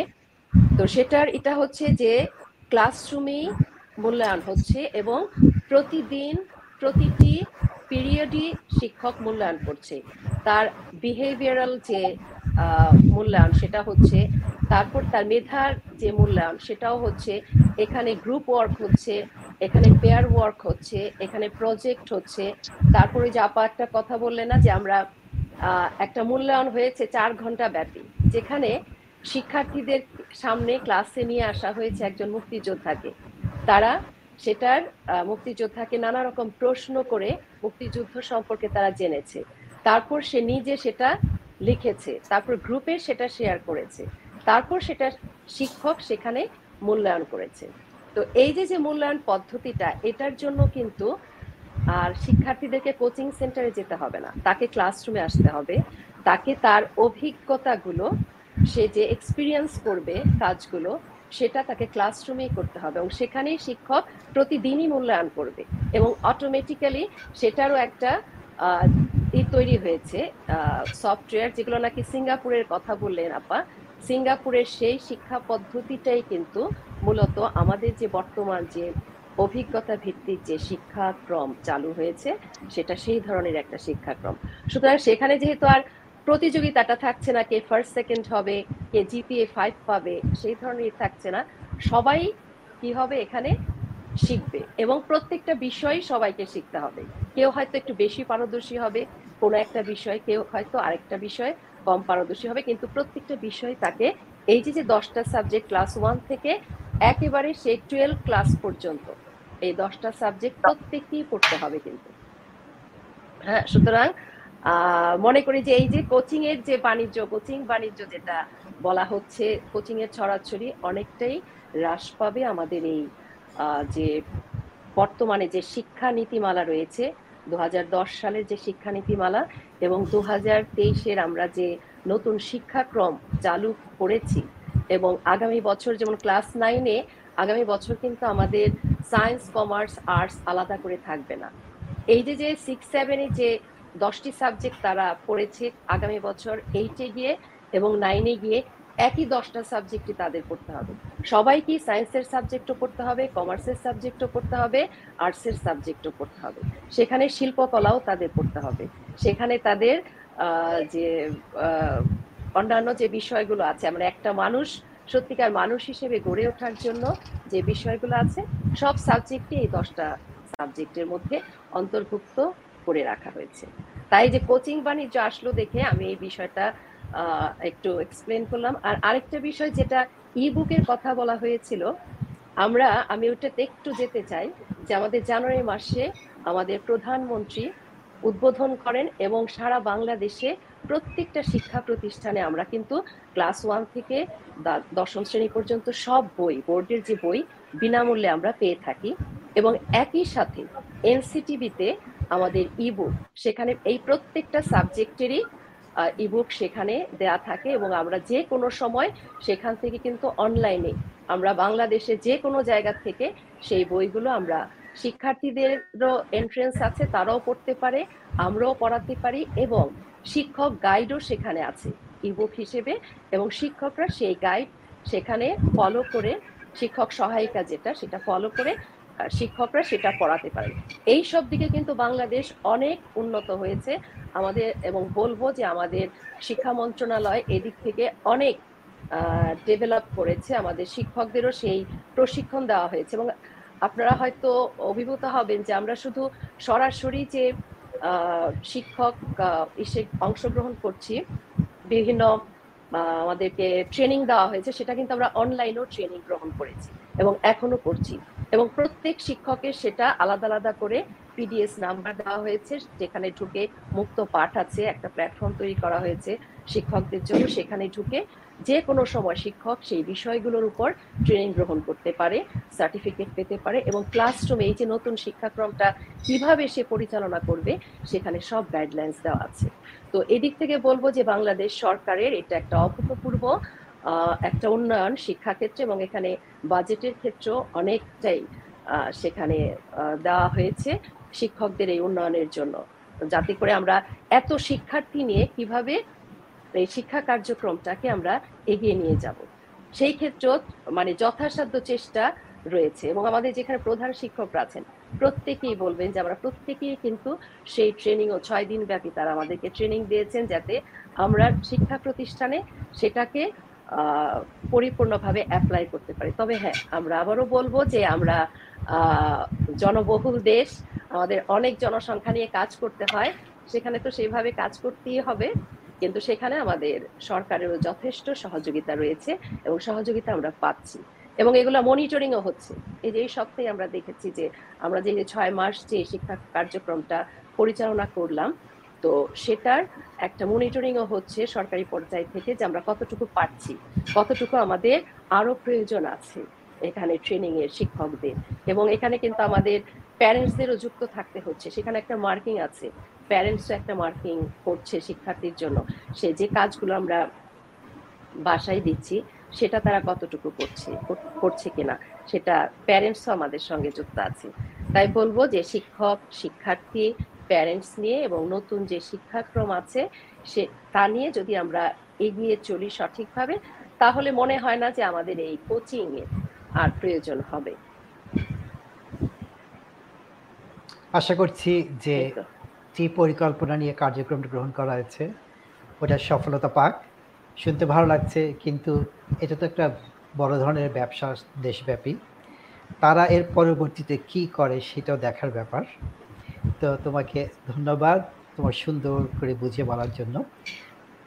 বন্ধুরা, যারা আজকে আমাদের সাথে ছিলেন, তাদেরকে অনুরোধ করছি বার্ডস ভিউ ফেসবুক পেজে আপনারা লাইক দেবেন এবং ইউটিউবে আমাদের যে চ্যানেল আছে সেটা সাবস্ক্রাইব করবেন। তাহলে আমাদের পরবর্তী অনুষ্ঠানগুলির নোটিফিকেশন আপনারা পেয়ে যাবেন। আমরা শুক্রবার দিন অনুষ্ঠান করি, যুক্তরাষ্ট্রের শুক্রবার এবং বাংলাদেশের শনিবার সকাল। এবং বিভিন্ন সময় বিভিন্ন বিষয়বস্তু যে অনুষ্ঠান করি, শিক্ষা, রাজনীতি, অর্থনীতি থেকে আরম্ভ করে যাবতীয় যে কোনো বিষয় আমাদের আলোচনার মধ্যে আসতে পারে। তো আপনারা যদি আমাদের সাথে যুক্ত হন, আশা করি আমরা সবাই একসাথে সমৃদ্ধ হতে পারব। আমাদের সময় প্রায় শেষের দিকে। বিদায়ের সময় চলে আসছে। এক এক করে সবার থেকে বিদায় নেব। প্রথমেই আরম্ভ করছি বেলকিস। আলা বেগম, তোমার থেকে। তুমি সময় করে আজকে এসেছে অনুষ্ঠানে। সেই জন্য তোমাকে অশেষ ধন্যবাদ। তোমার যদি শেষের কোনো বক্তব্য থাকে আমাদের দর্শক, শ্রোতা এবং আজকে যারা অংশগ্রহণ করেছেন, তাদের উদ্দেশ্যে তো তুমি সেটা বলো।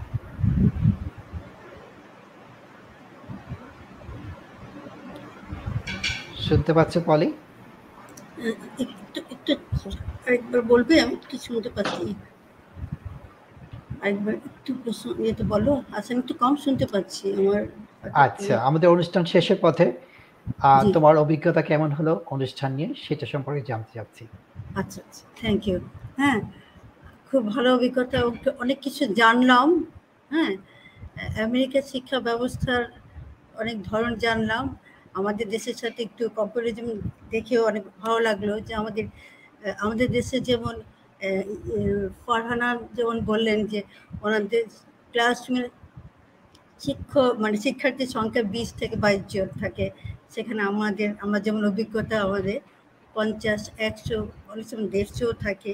এই বিষয়গুলি ওনাদের মানে আমেরিকা যুক্তরাষ্ট্রের এই পদ্ধতিটা আসলে খুব মানে ইয়ে হলাম, আপ্লুত হলাম। আসলেই আমরা কতটা দিতে পারি একশো জনকে যখন আমাকে ক্লাস নিতে হয় হ্যাঁ? আসলে তো ইয়ে না। তো এই অনেক কিছু জানলাম আমি ভালো লাগল অনেক আনন্দিত হলাম। তোমাদেরকেও এই এত মনোমুগ্ধকর একটা অনুষ্ঠান আয়োজন করার জন্য অনেক অনেক ধন্যবাদ। যারা আমাদের সাথে অংশগ্রহণ করেছে প্রত্যেককে অনেক ধন্যবাদ। আশা করি ভবিষ্যতে তোমাকে পাবো। চেষ্টা আয়সা তোমার থেকে শুনতে চাই যে আমাদের দর্শক শ্রোতা এবং আজকে যারা উপস্থিত আছেন তাদের উদ্দেশ্যে তোমার বক্তব্য যে তোমার বিদায়ী বাণী কি হতে পারে?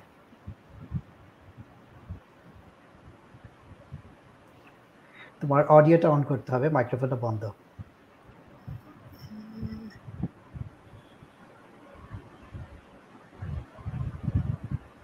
শোনা যাচ্ছে এখন? এখন শোনা যাচ্ছে। আজকে অনুষ্ঠানে কার কেমন লেগেছে জানি না তবে আমি নিজেকে অনেক সমৃদ্ধ করেছি। কারণ অনেক বিষয় আমার জানা ছিল না বিশেষ করে আমেরিকার শিক্ষা ব্যবস্থা এখানে ফারানাজ রেজা যেসব কথা বলল তাতে আমি অনেক কিছু জানা হলো। তারপরে সাইফুল চৌধুরী ওনার কাছ থেকেও উচ্চশিক্ষা সম্পর্কে জানলাম। এছাড়াও ফ্লোরেন্স গোমেজ আমাদের দেশের একটা স্বনামধন্য প্রতিষ্ঠানের প্রধান, সেই হিসেবে উনি যা বললেন, এই সব কিছুই আমি সমৃদ্ধ হয়েছি এবং যদিও আমার, আমাদের শিক্ষা ব্যবস্থার সাথে আসলে সবগুলো ব্যবস্থার তুলনা করা যাবে না। তারপর আমরা চেষ্টা করব ওই পর্যায়ে আমাদের শিক্ষা ব্যবস্থা যাতে আগামীতে আসে, সেই আশাটা আমি করব। আর ইবুকের কথা একটু আগে শুনলাম ইবুক আমরাও পেয়েছি, জানি আমরা। কিন্তু আসলে আমাদের এই গ্রাম প্রধান দেশে, যেখানে ইন্টারনেটের ব্যবস্থা নাই, বিদ্যুতের ব্যবস্থা নাই, সেখানে এই ইবুক থেকে কতটুকু সুবিধা পাবে আমরা জানি না। হয়তো আমরা থাকব না পাঁচ দশের, পাঁচ বা দশ বছর পরে এই সুবিধাগুলো আমাদের সবাই পাবে, সেই আশা করি এবং সরকার সেইভাবেই এগিয়ে যাচ্ছে। ধন্যবাদ আমাদের সরকারকেও, আর ধন্যবাদ তোমাদের এই প্রোগ্রামে আগামীতেও যেন অংশগ্রহণ করি বা না করি, অনুষ্ঠানগুলো যেন দেখতে পারি। সেই একটু আগে হাসান বলল শেয়ার করতে। তো শেয়ারও করলাম লাইকও দিব এবং অন্ততপক্ষে অনুষ্ঠানগুলো যেহেতু খুব গুরুত্বপূর্ণ বিষয়গুলো নিয়ে এখানে আলোচনা হয়, তাতে আমরা ভালো লাগেছে, আগামীতেও থাকব। আর অনেক ধন্যবাদ আমাকে এই সুযোগটা করে দেওয়ার জন্য, কারণ এই ধরনের প্রোগ্রামে আসলে আমরা আসি না, আমি আসিনি কখনো। সেজন্য সবাইকে অসংখ্য ধন্যবাদ আমার সহকর্মীদের এবং হাসানকে। অনেক অনেক ধন্যবাদ। সাথে সাথে আমাদের যে অনুষ্ঠান প্রযোজক মারুনা রাহি তাকেও দিতে হবে। কারণ ব্যাকগ্রাউন্ডে অনেক কাজ থাকে একটা অনুষ্ঠানে। হ্যাঁ সে অনেক সে প্রচুর কষ্ট করে সময় হ্যাঁ, দেয় হ্যাঁ। এবং কাজগুলি করে। তো তোমাকে অনেক ধন্যবাদ। ভবিষ্যতে হয়তো আবার আমরা যুক্ত হব অন্য কোনো অনুষ্ঠান নিয়ে। তুমি ভালো থেকো। আবারও দেখা হবে। এবার যাচ্ছি মাসুদা আক্তার তোমার কাছে। তোমার মন্তব্য শুনতে চাই আজকের অনুষ্ঠান এবং সামগ্রিকভাবে আমাদের যারা দর্শক শ্রোতা ছিলেন, তাদের উদ্দেশ্যে যদি তোমার কিছু বলার থাকে।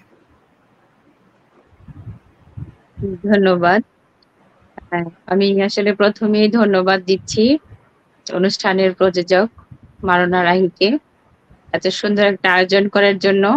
আর আমাকে সেখানে আমন্ত্রণ জানানোর জন্য। আর আমাকে এখানে আমি আরও কৃতজ্ঞ এবং ধন্যবাদ দিচ্ছি আমি বিলকিস পলিকে, কারণ সে আমাকে এখানে অন্তর্ভুক্ত করেছে হয়তো বা আমাকে সে ইন্ট্রোডিউস করিয়েছে এখানে। তারপরেও যারা, যাদের সাথে কথা শুনলাম, সবাইকে আমার খুবই ভালো লেগেছে। এত সুন্দর প্রাণবন্ত উপস্থাপন, বক্তব্য আমিও নিজেকে সমৃদ্ধ করলাম, অনেক কিছু জানলাম। আর সর্বোপরি হচ্ছে মার্কিন যুক্তরাষ্ট্র একটা খুবই উন্নত দেশ। তাদের সাথে আমাদের কোনোভাবেই কম্পারিজন চলে না। আমাদের একটা জনবহুল দেশ, এখানে আমরা কাজ করছি অসংখ্য সমস্যা নিয়ে এবং তারপর সেগুলোর আমরা সমাধানেরও চেষ্টা করছি।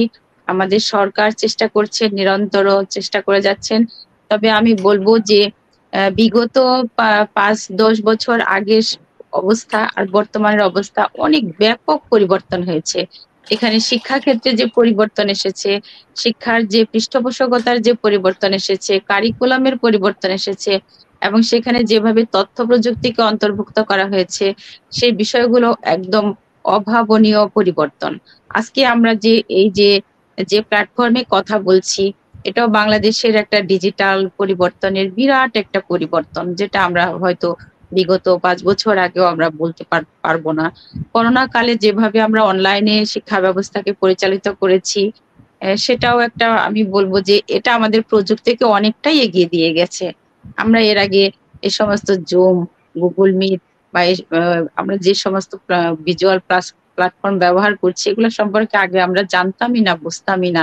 কিন্তু এখন সেগুলো আমাদের ছাত্রছাত্রীদের মধ্যে কিছুটা কুফল দিলেও আমরা কিন্তু যথেষ্ট উপকার পেয়েছি বা যথেষ্ট ভাবে আমরা এগুলো ব্যবহার করতে পারছি। আর বর্তমান যে কারিকুলাম এখানে আমি মনে করি যে অনেকটাই সমস্যার সমাধান হয়ে যাবে। কোচিং পরীক্ষা ভীতি এবং এই সমস্ত বিষয় থেকে আমরা বেরিয়ে আসতে পারব। শিক্ষার্থীদের স্বয়ং সম্পূর্ণ করে গড়ে তুলতে পারব। এই আশাবাদ ব্যক্ত করছি। তারপরে সর্বোপরি আমার খুব ভালো লেগেছে। আমি নিজেকে খুব প্রাউড ফিল করছি যে এরকম একটা প্রোগ্রামের সঙ্গে আমি কিছুক্ষণ হলেও যুক্ত থাকতে পেরেছি। ভবিষ্যতে আশা করি আরও আমি অন্য বিষয়েও কাজ করতে পারব। অন্য সময় দেখা হবে আবার কখনো না কখনো। সবাইকে ধন্যবাদ। সর্বোপরি আমি হাসান সাহেবকে অনেক ধন্যবাদ জানাচ্ছি তার সুন্দর উপস্থাপনার জন্য। আজকে হ্যাঁ, হ্যাঁ সবাই দেওয়ার জন্য। ধন্যবাদ। প্রচুর শ্রদ্ধা এসেছে আমাদের শিক্ষকদের জন্য। মারুনা হাসান স্যালুট সকল শ্রদ্ধেয় শিক্ষকদের সাবেরা কাদের বলছেন thanks for all doing such an informative program awesome উনি আবার বলছেন, Sabera Kader thanks to birds view একই কথা। আরেকজন ভদ্রলোক, মোহাম্মদ কবির, উনি আমাদের শহরে থাকেন। খুবই সংস্কৃতি প্রেমী মানুষ। তিনি বলছেন enjoy the discussion lot thank you all Nasir ভাই, উনি অস্টিনে থাকেন টেক্সাসের একটা শহর। প্রফেসর নাসরুদ্দিন বলছেন, পলিটিক্সের ব্যাপারে উনি এক কথায় বলেছেন যে, নো। তার মানে উনি রাজনীতি চান না, শিক্ষকদের মধ্যে এবং ছাত্রদের মধ্যে। রাজনীতি যদি করতেই হয়, তারা নিজেদের স্বার্থে করবে। জাতীয় স্বার্থ থেকে তাদের দূরে থেকে নিজেদের জ্ঞান আহরণ যাতে তাদের মূল লক্ষ্য হয়, সেই দিকে তিনি আমাদের মনোযোগ আকর্ষণ করেছেন।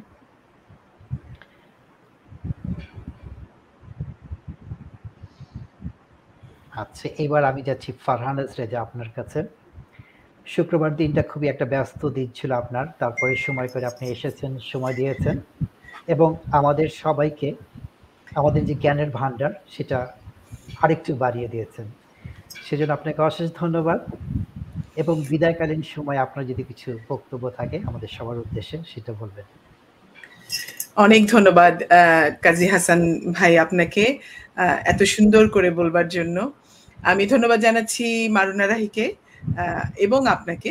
আমাকে এই এই ধরনের একটা প্ল্যাটফর্ম এই ধরনের একটা আমার ভালো লাগার জায়গাতে কিছু কথা বলবার এবং শেয়ার করবার সুযোগ করে দেবার জন্য। আমি পরিচিত হয়ে আপনাদের সব, সমস্ত এডুকেটর এখানে যারা আছেন, তাদের সাথে পরিচিত হতে পেরে সত্যিকার অর্থেই আমার খুব ভালো লাগছে। আমি আমি জেনেছি আমার দেশ সম্পর্কে, আমি জেনেছি আমার দেশের বর্তমান শিক্ষা পদ্ধতি সম্পর্কে এবং অবশ্যই জেনেছি এবং জেনে খুশি হয়েছি যে অনেক কিছুই দেশে হচ্ছে যেটা আমাদের মতো করেই। আমরা যে এখন যেখানে উন্নত বিশ্বে যা যা করছি, তার মতো করেই আমাদের দেশেও চলছে। আমি এই মুহূর্তে ঠিক এই মুহূর্তে আমার যেটা মনে আসছে, সেটা বলতে চাচ্ছি, যদি আমাদের পলিসি মেকার বা এডুকেশন নিয়ে যারা কাজ করেন পেছনে, তাদের যদি এই অনুষ্ঠান দেখার কেউ একজন যদি দেখে থাকেন, তাহলে আমি রিকোয়েস্ট করব আমাদের এলিমেন্টারি লেভেলটাকে একটু গুরুত্ব দেন।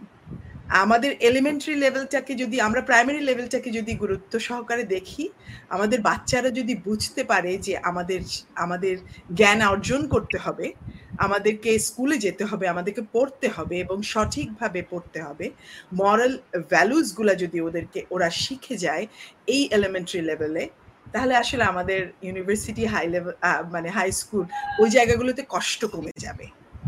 তো প্লিজ এই জায়গাটা থেকে আরেকটু আরেকটু কষ্ট করেন আরেকটু কষ্ট করেন যেন আমাদের বাচ্চাগুলো এই সময়টা সঠিক শিক্ষা পেতে পারে।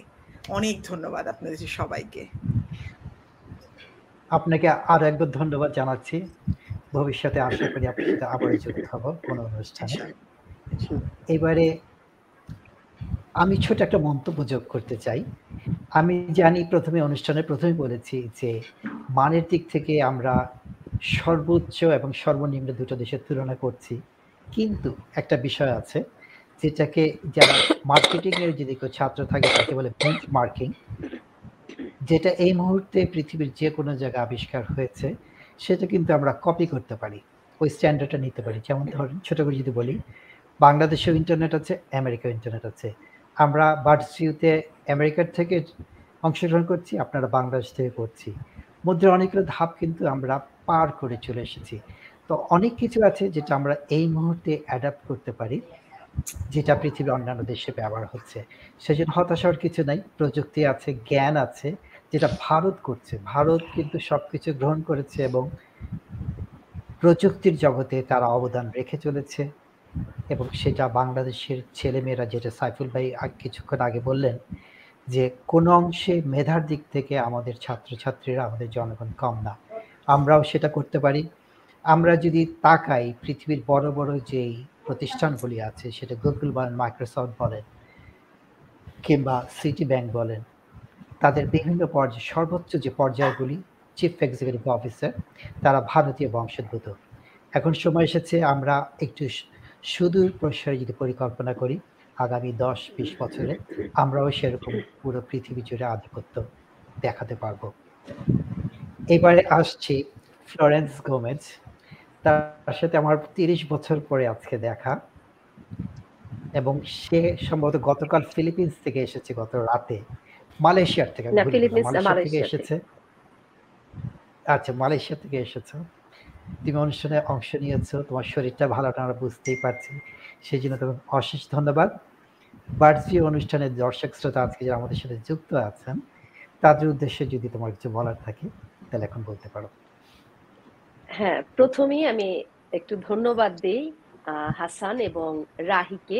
দুজনই আমার ইউনিভার্সিটি ফ্রেন্ড এবং তাদের সঙ্গে সত্যিকার অর্থে আজ ত্রিশ বছর পর মুখোমুখি কথা বলা, দেখা।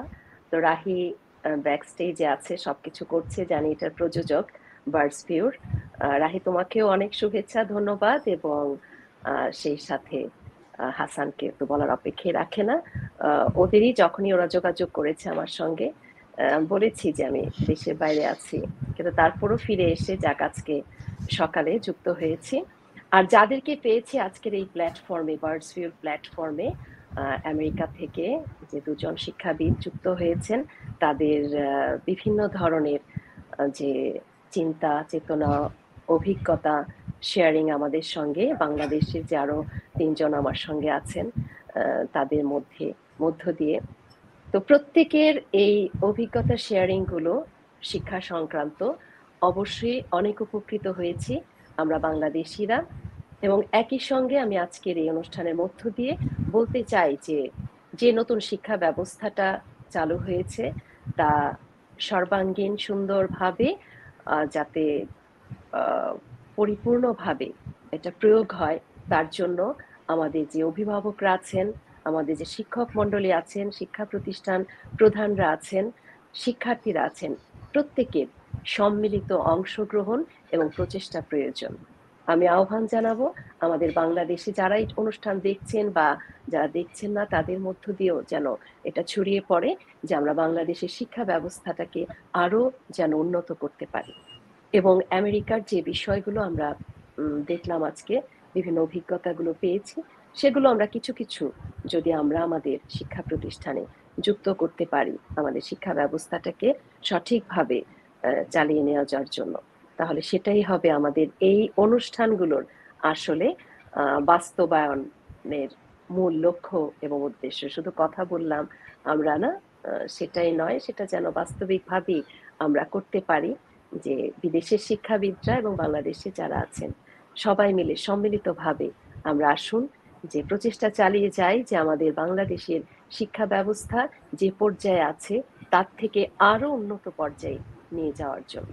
কারণ আমাদের যে সন্তানেরা আছে, তারাই এক সময় এই বাংলাদেশকে নেতৃত্ব দিবে, বাংলাদেশকে সমৃদ্ধির পথে এগিয়ে নিয়ে যাবে। আজকে এই এলিমেন্টারি লেভেল বলি, আমরা মাধ্যমিক পর্যায়ে বলি, উচ্চশিক্ষায় বলি, যে শিক্ষার্থীরা আছে, তারাই। তাদেরকে আমরা বলিষ্ঠ নাগরিক হিসেবে গড়ে তুলতে চাই। তাই সবার প্রতি অনেক অনেক শুভেচ্ছা এবং শ্রদ্ধা রেখে আমি আমার আজকের এই অনুষ্ঠানের কথাগুলো শেষ করছি। সবাইকে অনেক অনেক শুভেচ্ছা। সবাই যে যেখানে আছেন, ভালো থাকবেন, সুস্থ থাকবেন। তোমাকে অশেষ ধন্যবাদ। তুমি সময় করে এসেছ, শরীর সুস্থ ছিল না, তারপরে আমাদের সাথে তোমার অভিজ্ঞতা শেয়ার করলে। আমাদের অভিজ্ঞতার বিনিময় হলো। আশা করি আমরা সবাই উপকৃত হয়েছি এবং যারা আমাদের দর্শক শ্রোতা ছিলেন, শুনেছেন, দীর্ঘ সময় আমাদের আলোচনা চলছে, তারা শুনছেন, জানছেন এবং তারা কমেন্টও করছেন যে তারা উপকৃত হচ্ছেন। ছোট দুইটা কমেন্ট নিয়ে নেই, একেবারে শেষ পর্যায়ে যাওয়ার আগে। মারুল হাসান বলছে উনিশশো আরও কয়েকজন বলছেন যে elementary level is the foundation Farhanaz রেজার সাথে সবাই একমত। যদি ভিত তাই শক্ত না হয়, তাহলে কিন্তু আমরা শক্ত বিল্ডিং আশা করতে পারি না।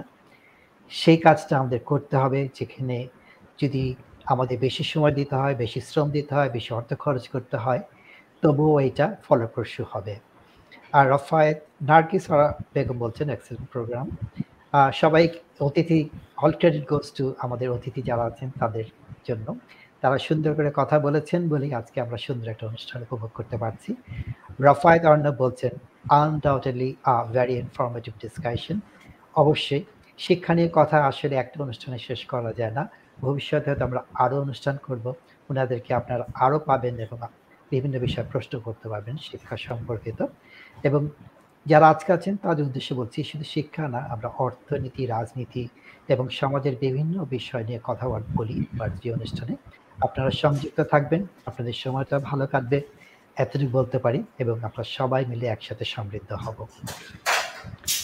Last but not the least আমার প্রিয় একজন মানুষ, সাইফুল মাহমুদ চৌধুরী।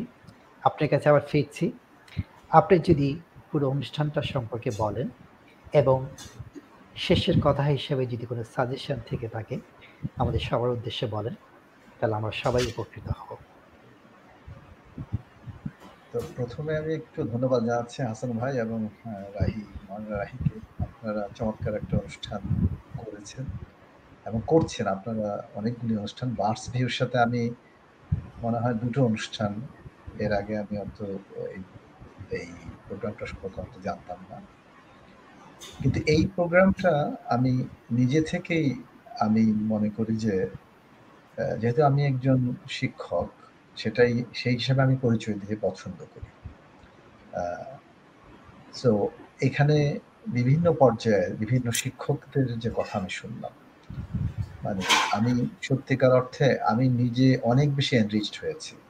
বাংলাদেশের সাথে অনেকদিন যাবৎ আমি, বাংলাদেশের সাথে আমি প্রায় আসা যাওয়া করি, বিভিন্ন ইউনিভার্সিটির সাথে আমার অনেক কানেকশন আছে। কিন্তু মাধ্যমিক এবং যে এলিমেন্টারি লেভেল এবং মাধ্যমিক পর্যায়ে শিক্ষা সম্পর্কে আসলে আমার এখন তেমন কোনো ধারণা নেই। কিন্তু আমি জানি যে অনেক, আমার অনেক শিক্ষক আছেন যারা এসব বিষয়ের সাথে জড়িত যে সৃজনশীল শিক্ষা, এর সিলেবাস তৈরি করার ব্যাপারে। আমি অনেক কিছু শুনছি, অনেক কিছু পজিটিভ শুনি, অনেক কিছু নেগেটিভ শুনি, অনেক কথাই আমি শুনি। কিন্তু আমার যেটা মনে হয় যে আমি একটা জিনিস পছন্দ করি, সেটা হচ্ছে যে আমি খুব বেশি কথাবার্তা বলাটাকে পছন্দ করি না। আমি মনে করি যে কোন একটা জিনিস করতে হলে এটাকে শুরু করে দিতে হবে। করে দিলে হবে কি? এটাকে আমি বলি যে trial and error method trial and method যেটা খারাপ, সেটা সরে যাবে পরে পরপরই এভরি বছর, বছরে আমরা ভালো জিনিসটাকে নিয়ে আসতে পারব। তো এই জিনিসটাকে আমার মনে হচ্ছে যে বাংলাদেশ সরকার, আমি মনে করি যে শিক্ষা স্পেশালি মাধ্যমিক এবং এই প্রাথমিক শিক্ষা পর এবং যে মাধ্যমিক শিক্ষায় যে পরিমাণ ইনভেস্ট করেছে, তাতে আমি মুগ্ধ যে অনেক কিছুই তারা করেছে। স্পেশালি আপনি বইয়ের কথা ধরেন, এটা তো মানে আমি মনে করি না যে আমেরিকার পক্ষেও সম্ভব যে এত লক্ষ লক্ষ ছেলের কাছে জানুয়ারির প্রথম ফার্স্ট ডেতে প্রিন্ট বই পৌঁছে দিতে পারবে। সেটা তো মানে আমি চিন্তাই করতে পারি না। দ্যাটস নট ট্রু মানে ইটস ইম্পসিবল ইন সেন্স এই জিনিসগুলি আমাদের চিন্তা করতে হবে। আর আমাদের দেশে আসলে ই বুক ভালো, কিন্তু আমি একটা জিনিস মনে করি, আমি যেহেতু বাংলাদেশে এবং বাঙালি মানুষ, আমরা কিন্তু বই, আমি যখন ছোটবেলায় আমাদের স্কুলে আমাদের যখন বই দিত, আমি যেই আনন্দটা পেতাম একটা নতুন বই ধরে, আমার কাছে মনে হয় যে এই আনন্দটা আমাদের গ্রামের একটা ছেলে, সে একটা নতুন বই হাতে পাচ্ছে। এটা আমার মনে হয় না যে পৃথিবীর আর কোনো আনন্দের সাথে এটাকে আমরা তুলনা করতে পারব। এটা আমার মনে হচ্ছে যে এটা একটা নতুন একটা কিছু।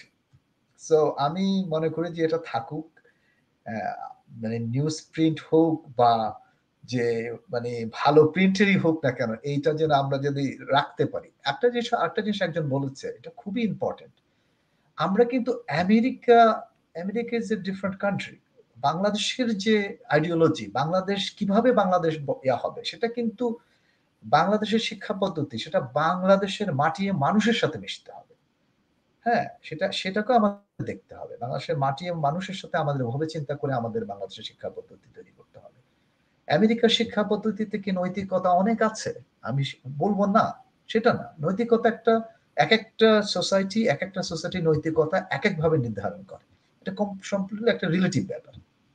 তো বাংলাদেশের নৈতিকতা, আমরা যেটা, সেটা বাংলাদেশের যেটা মানে হ্যাপি ভাবি যেটা বলেছেন এখানে, তারপরে আরও অনেকে যেটা বলেছেন যে আমাদের কিন্তু শুরু করতে হবে হচ্ছে কোথা থেকে? এই এলিমেন্টারি লেভেল থেকে শুরু করতে হবে। এলিমেন্টারি লেভেলটা হচ্ছে আমাদের জন্য সবচেয়ে প্রধান জায়গা। আমি সব সময় সব সময় আমি সেলুট দেই হচ্ছে এই প্রাথমিক শিক্ষকদের। কারণ আমি আমার ছেলে মেয়েদেরকে দেখেছি যে কি পরিমাণ তাদেরকে যে কষ্ট করতে হয়। কিন্তু বিভিন্ন ছেলে মেয়েদের বিভিন্ন ধরনের তাদের মানে এই ছোট ছেলেরা যে বিভিন্ন তাদের মানসিকতা, বিভিন্নভাবে তারা সমস্যা দেয় এবং এদেরকে যে ট্যাকেল করা, সেটা খুবই নট ইজি ইন সেন্স আর আরেকটা জিনিস যেটা অনেকে, যে জিনিসটা একটা বিষয়ে আমি এখনও মানে আমি পরিষ্কার না, হয়তো আমি কিছুদিন পর ডকুমেন্টগুলো আমি পাচ্ছি না, সেটা হচ্ছে যে উচ্চ পর্যায়ের শিক্ষাগুলি, যেমন আমি যেটা বলতে চাচ্ছি যে মাধ্যমিক স্তরে আমাদের কি বিজ্ঞানটা কি আমাদের কি কম হয়ে যাচ্ছে কিনা? সেটা নিয়ে অনেকে আমাকে বলে যে, আমরা কি কম বিজ্ঞান পড়ছি কেন? যাতে ও লেভেল এ লেভেল পর্যায়ে যারা আছে, তারা অনেক বিজ্ঞানের অনেক সাবজেক্ট তারা পড়ছে। তো আমি এই জায়গাটাতে আমি জানতে চাচ্ছি যে, আমি এখনও ক্লিয়ার না এটাকে। এই বিষয়টা আমার মনে হচ্ছে যে, এখানেও কিন্তু ওইভাবে উচ্চ মাধ্যমিক পর্যায়ে যেটাকে বলি, আমরা এখানে এটাকে তো আসলে নয় টেন টুয়েলভ ক্লাস বলি যেটা, সেটা এখানে এখানে আমাদের দেশে এটাকে কলেজ বলে, কিন্তু এখানে যেহেতু এখানে যেহেতু এটা হাই স্কুল তো এটাকে এই জায়গাটা থেকে আমরা কি বিজ্ঞান কি মানে আমরা কি সব একসাথে করে ফেলছি কিনা আমরা কি অপশনাল কিছু রাখছি কিনা যাতে ছেলেমেয়েরা, যাতে যারা খুবই অ্যাডভান্স যারা তাদের তাদের তাদের জন্য কিছু মানে বিজ্ঞানটাকে কি অপশন হিসাবে নিচ্ছে কিনা? তো সেই ক্ষেত্রে হবে কি অনেক সময় আমরা স্টেম এডুকেশনে আমাদের স্টেম এডুকেশন মানে science technology engineering and mathematics এই জায়গায় আমরা পিছিয়ে যাব কিনা? সেই জায়গাটাকেও আমাদের একটু দেখতে হবে। হুম?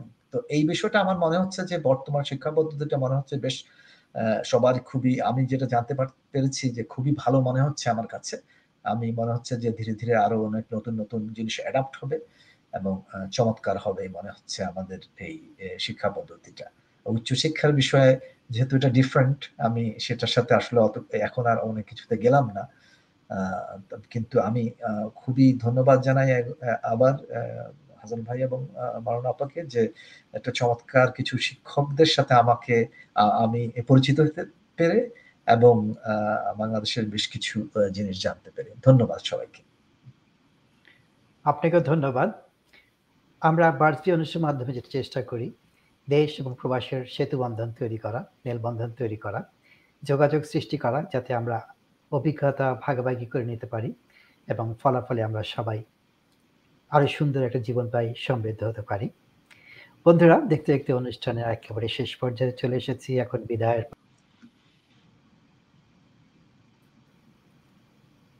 আপনাদেরকে শুভেচ্ছা জানাচ্ছি। সময় করে আজকে আমাদের অনুষ্ঠানের সাথে ছিলেন, সেজন্য অশেষ ধন্যবাদ। বার্ডস অনুষ্ঠানটা আপনারা লাইক করবেন, ফেসবুকে শেয়ার করবেন এবং আমাদের যে চ্যানেলটা আছে ইউটিউবে, সেখানে আপনারা সাবস্ক্রাইব করবেন। তাহলে আপনারা জানতে পারবেন আমরা যখনই লাইভ হব, তখনই আপনাদের কাছে নোটিফিকেশন চলে যাবে এবং আমরা যে উদ্দেশ্য নিয়ে কাজ করছি, আমরা বাংলাদেশের শিল্প সংস্কৃতির বিষয়গুলি সবার সাথে তুলে ধরার জন্য যে আয়োজন করছি, সেটার সাথে আপনারা সংযুক্ত থাকবেন। আপনাকে, আপনাদের সবাইকে আরও একবার ধন্যবাদ জানিয়ে আজকের মতো অনুষ্ঠান শেষ করছি। আমি কাজী আসান এবং নেপথ্যের ছিলেন আজকের অনুষ্ঠান প্রযোজক মারুনা রাহি। সবাইকে আবার আরেকবার অশেষ ধন্যবাদ।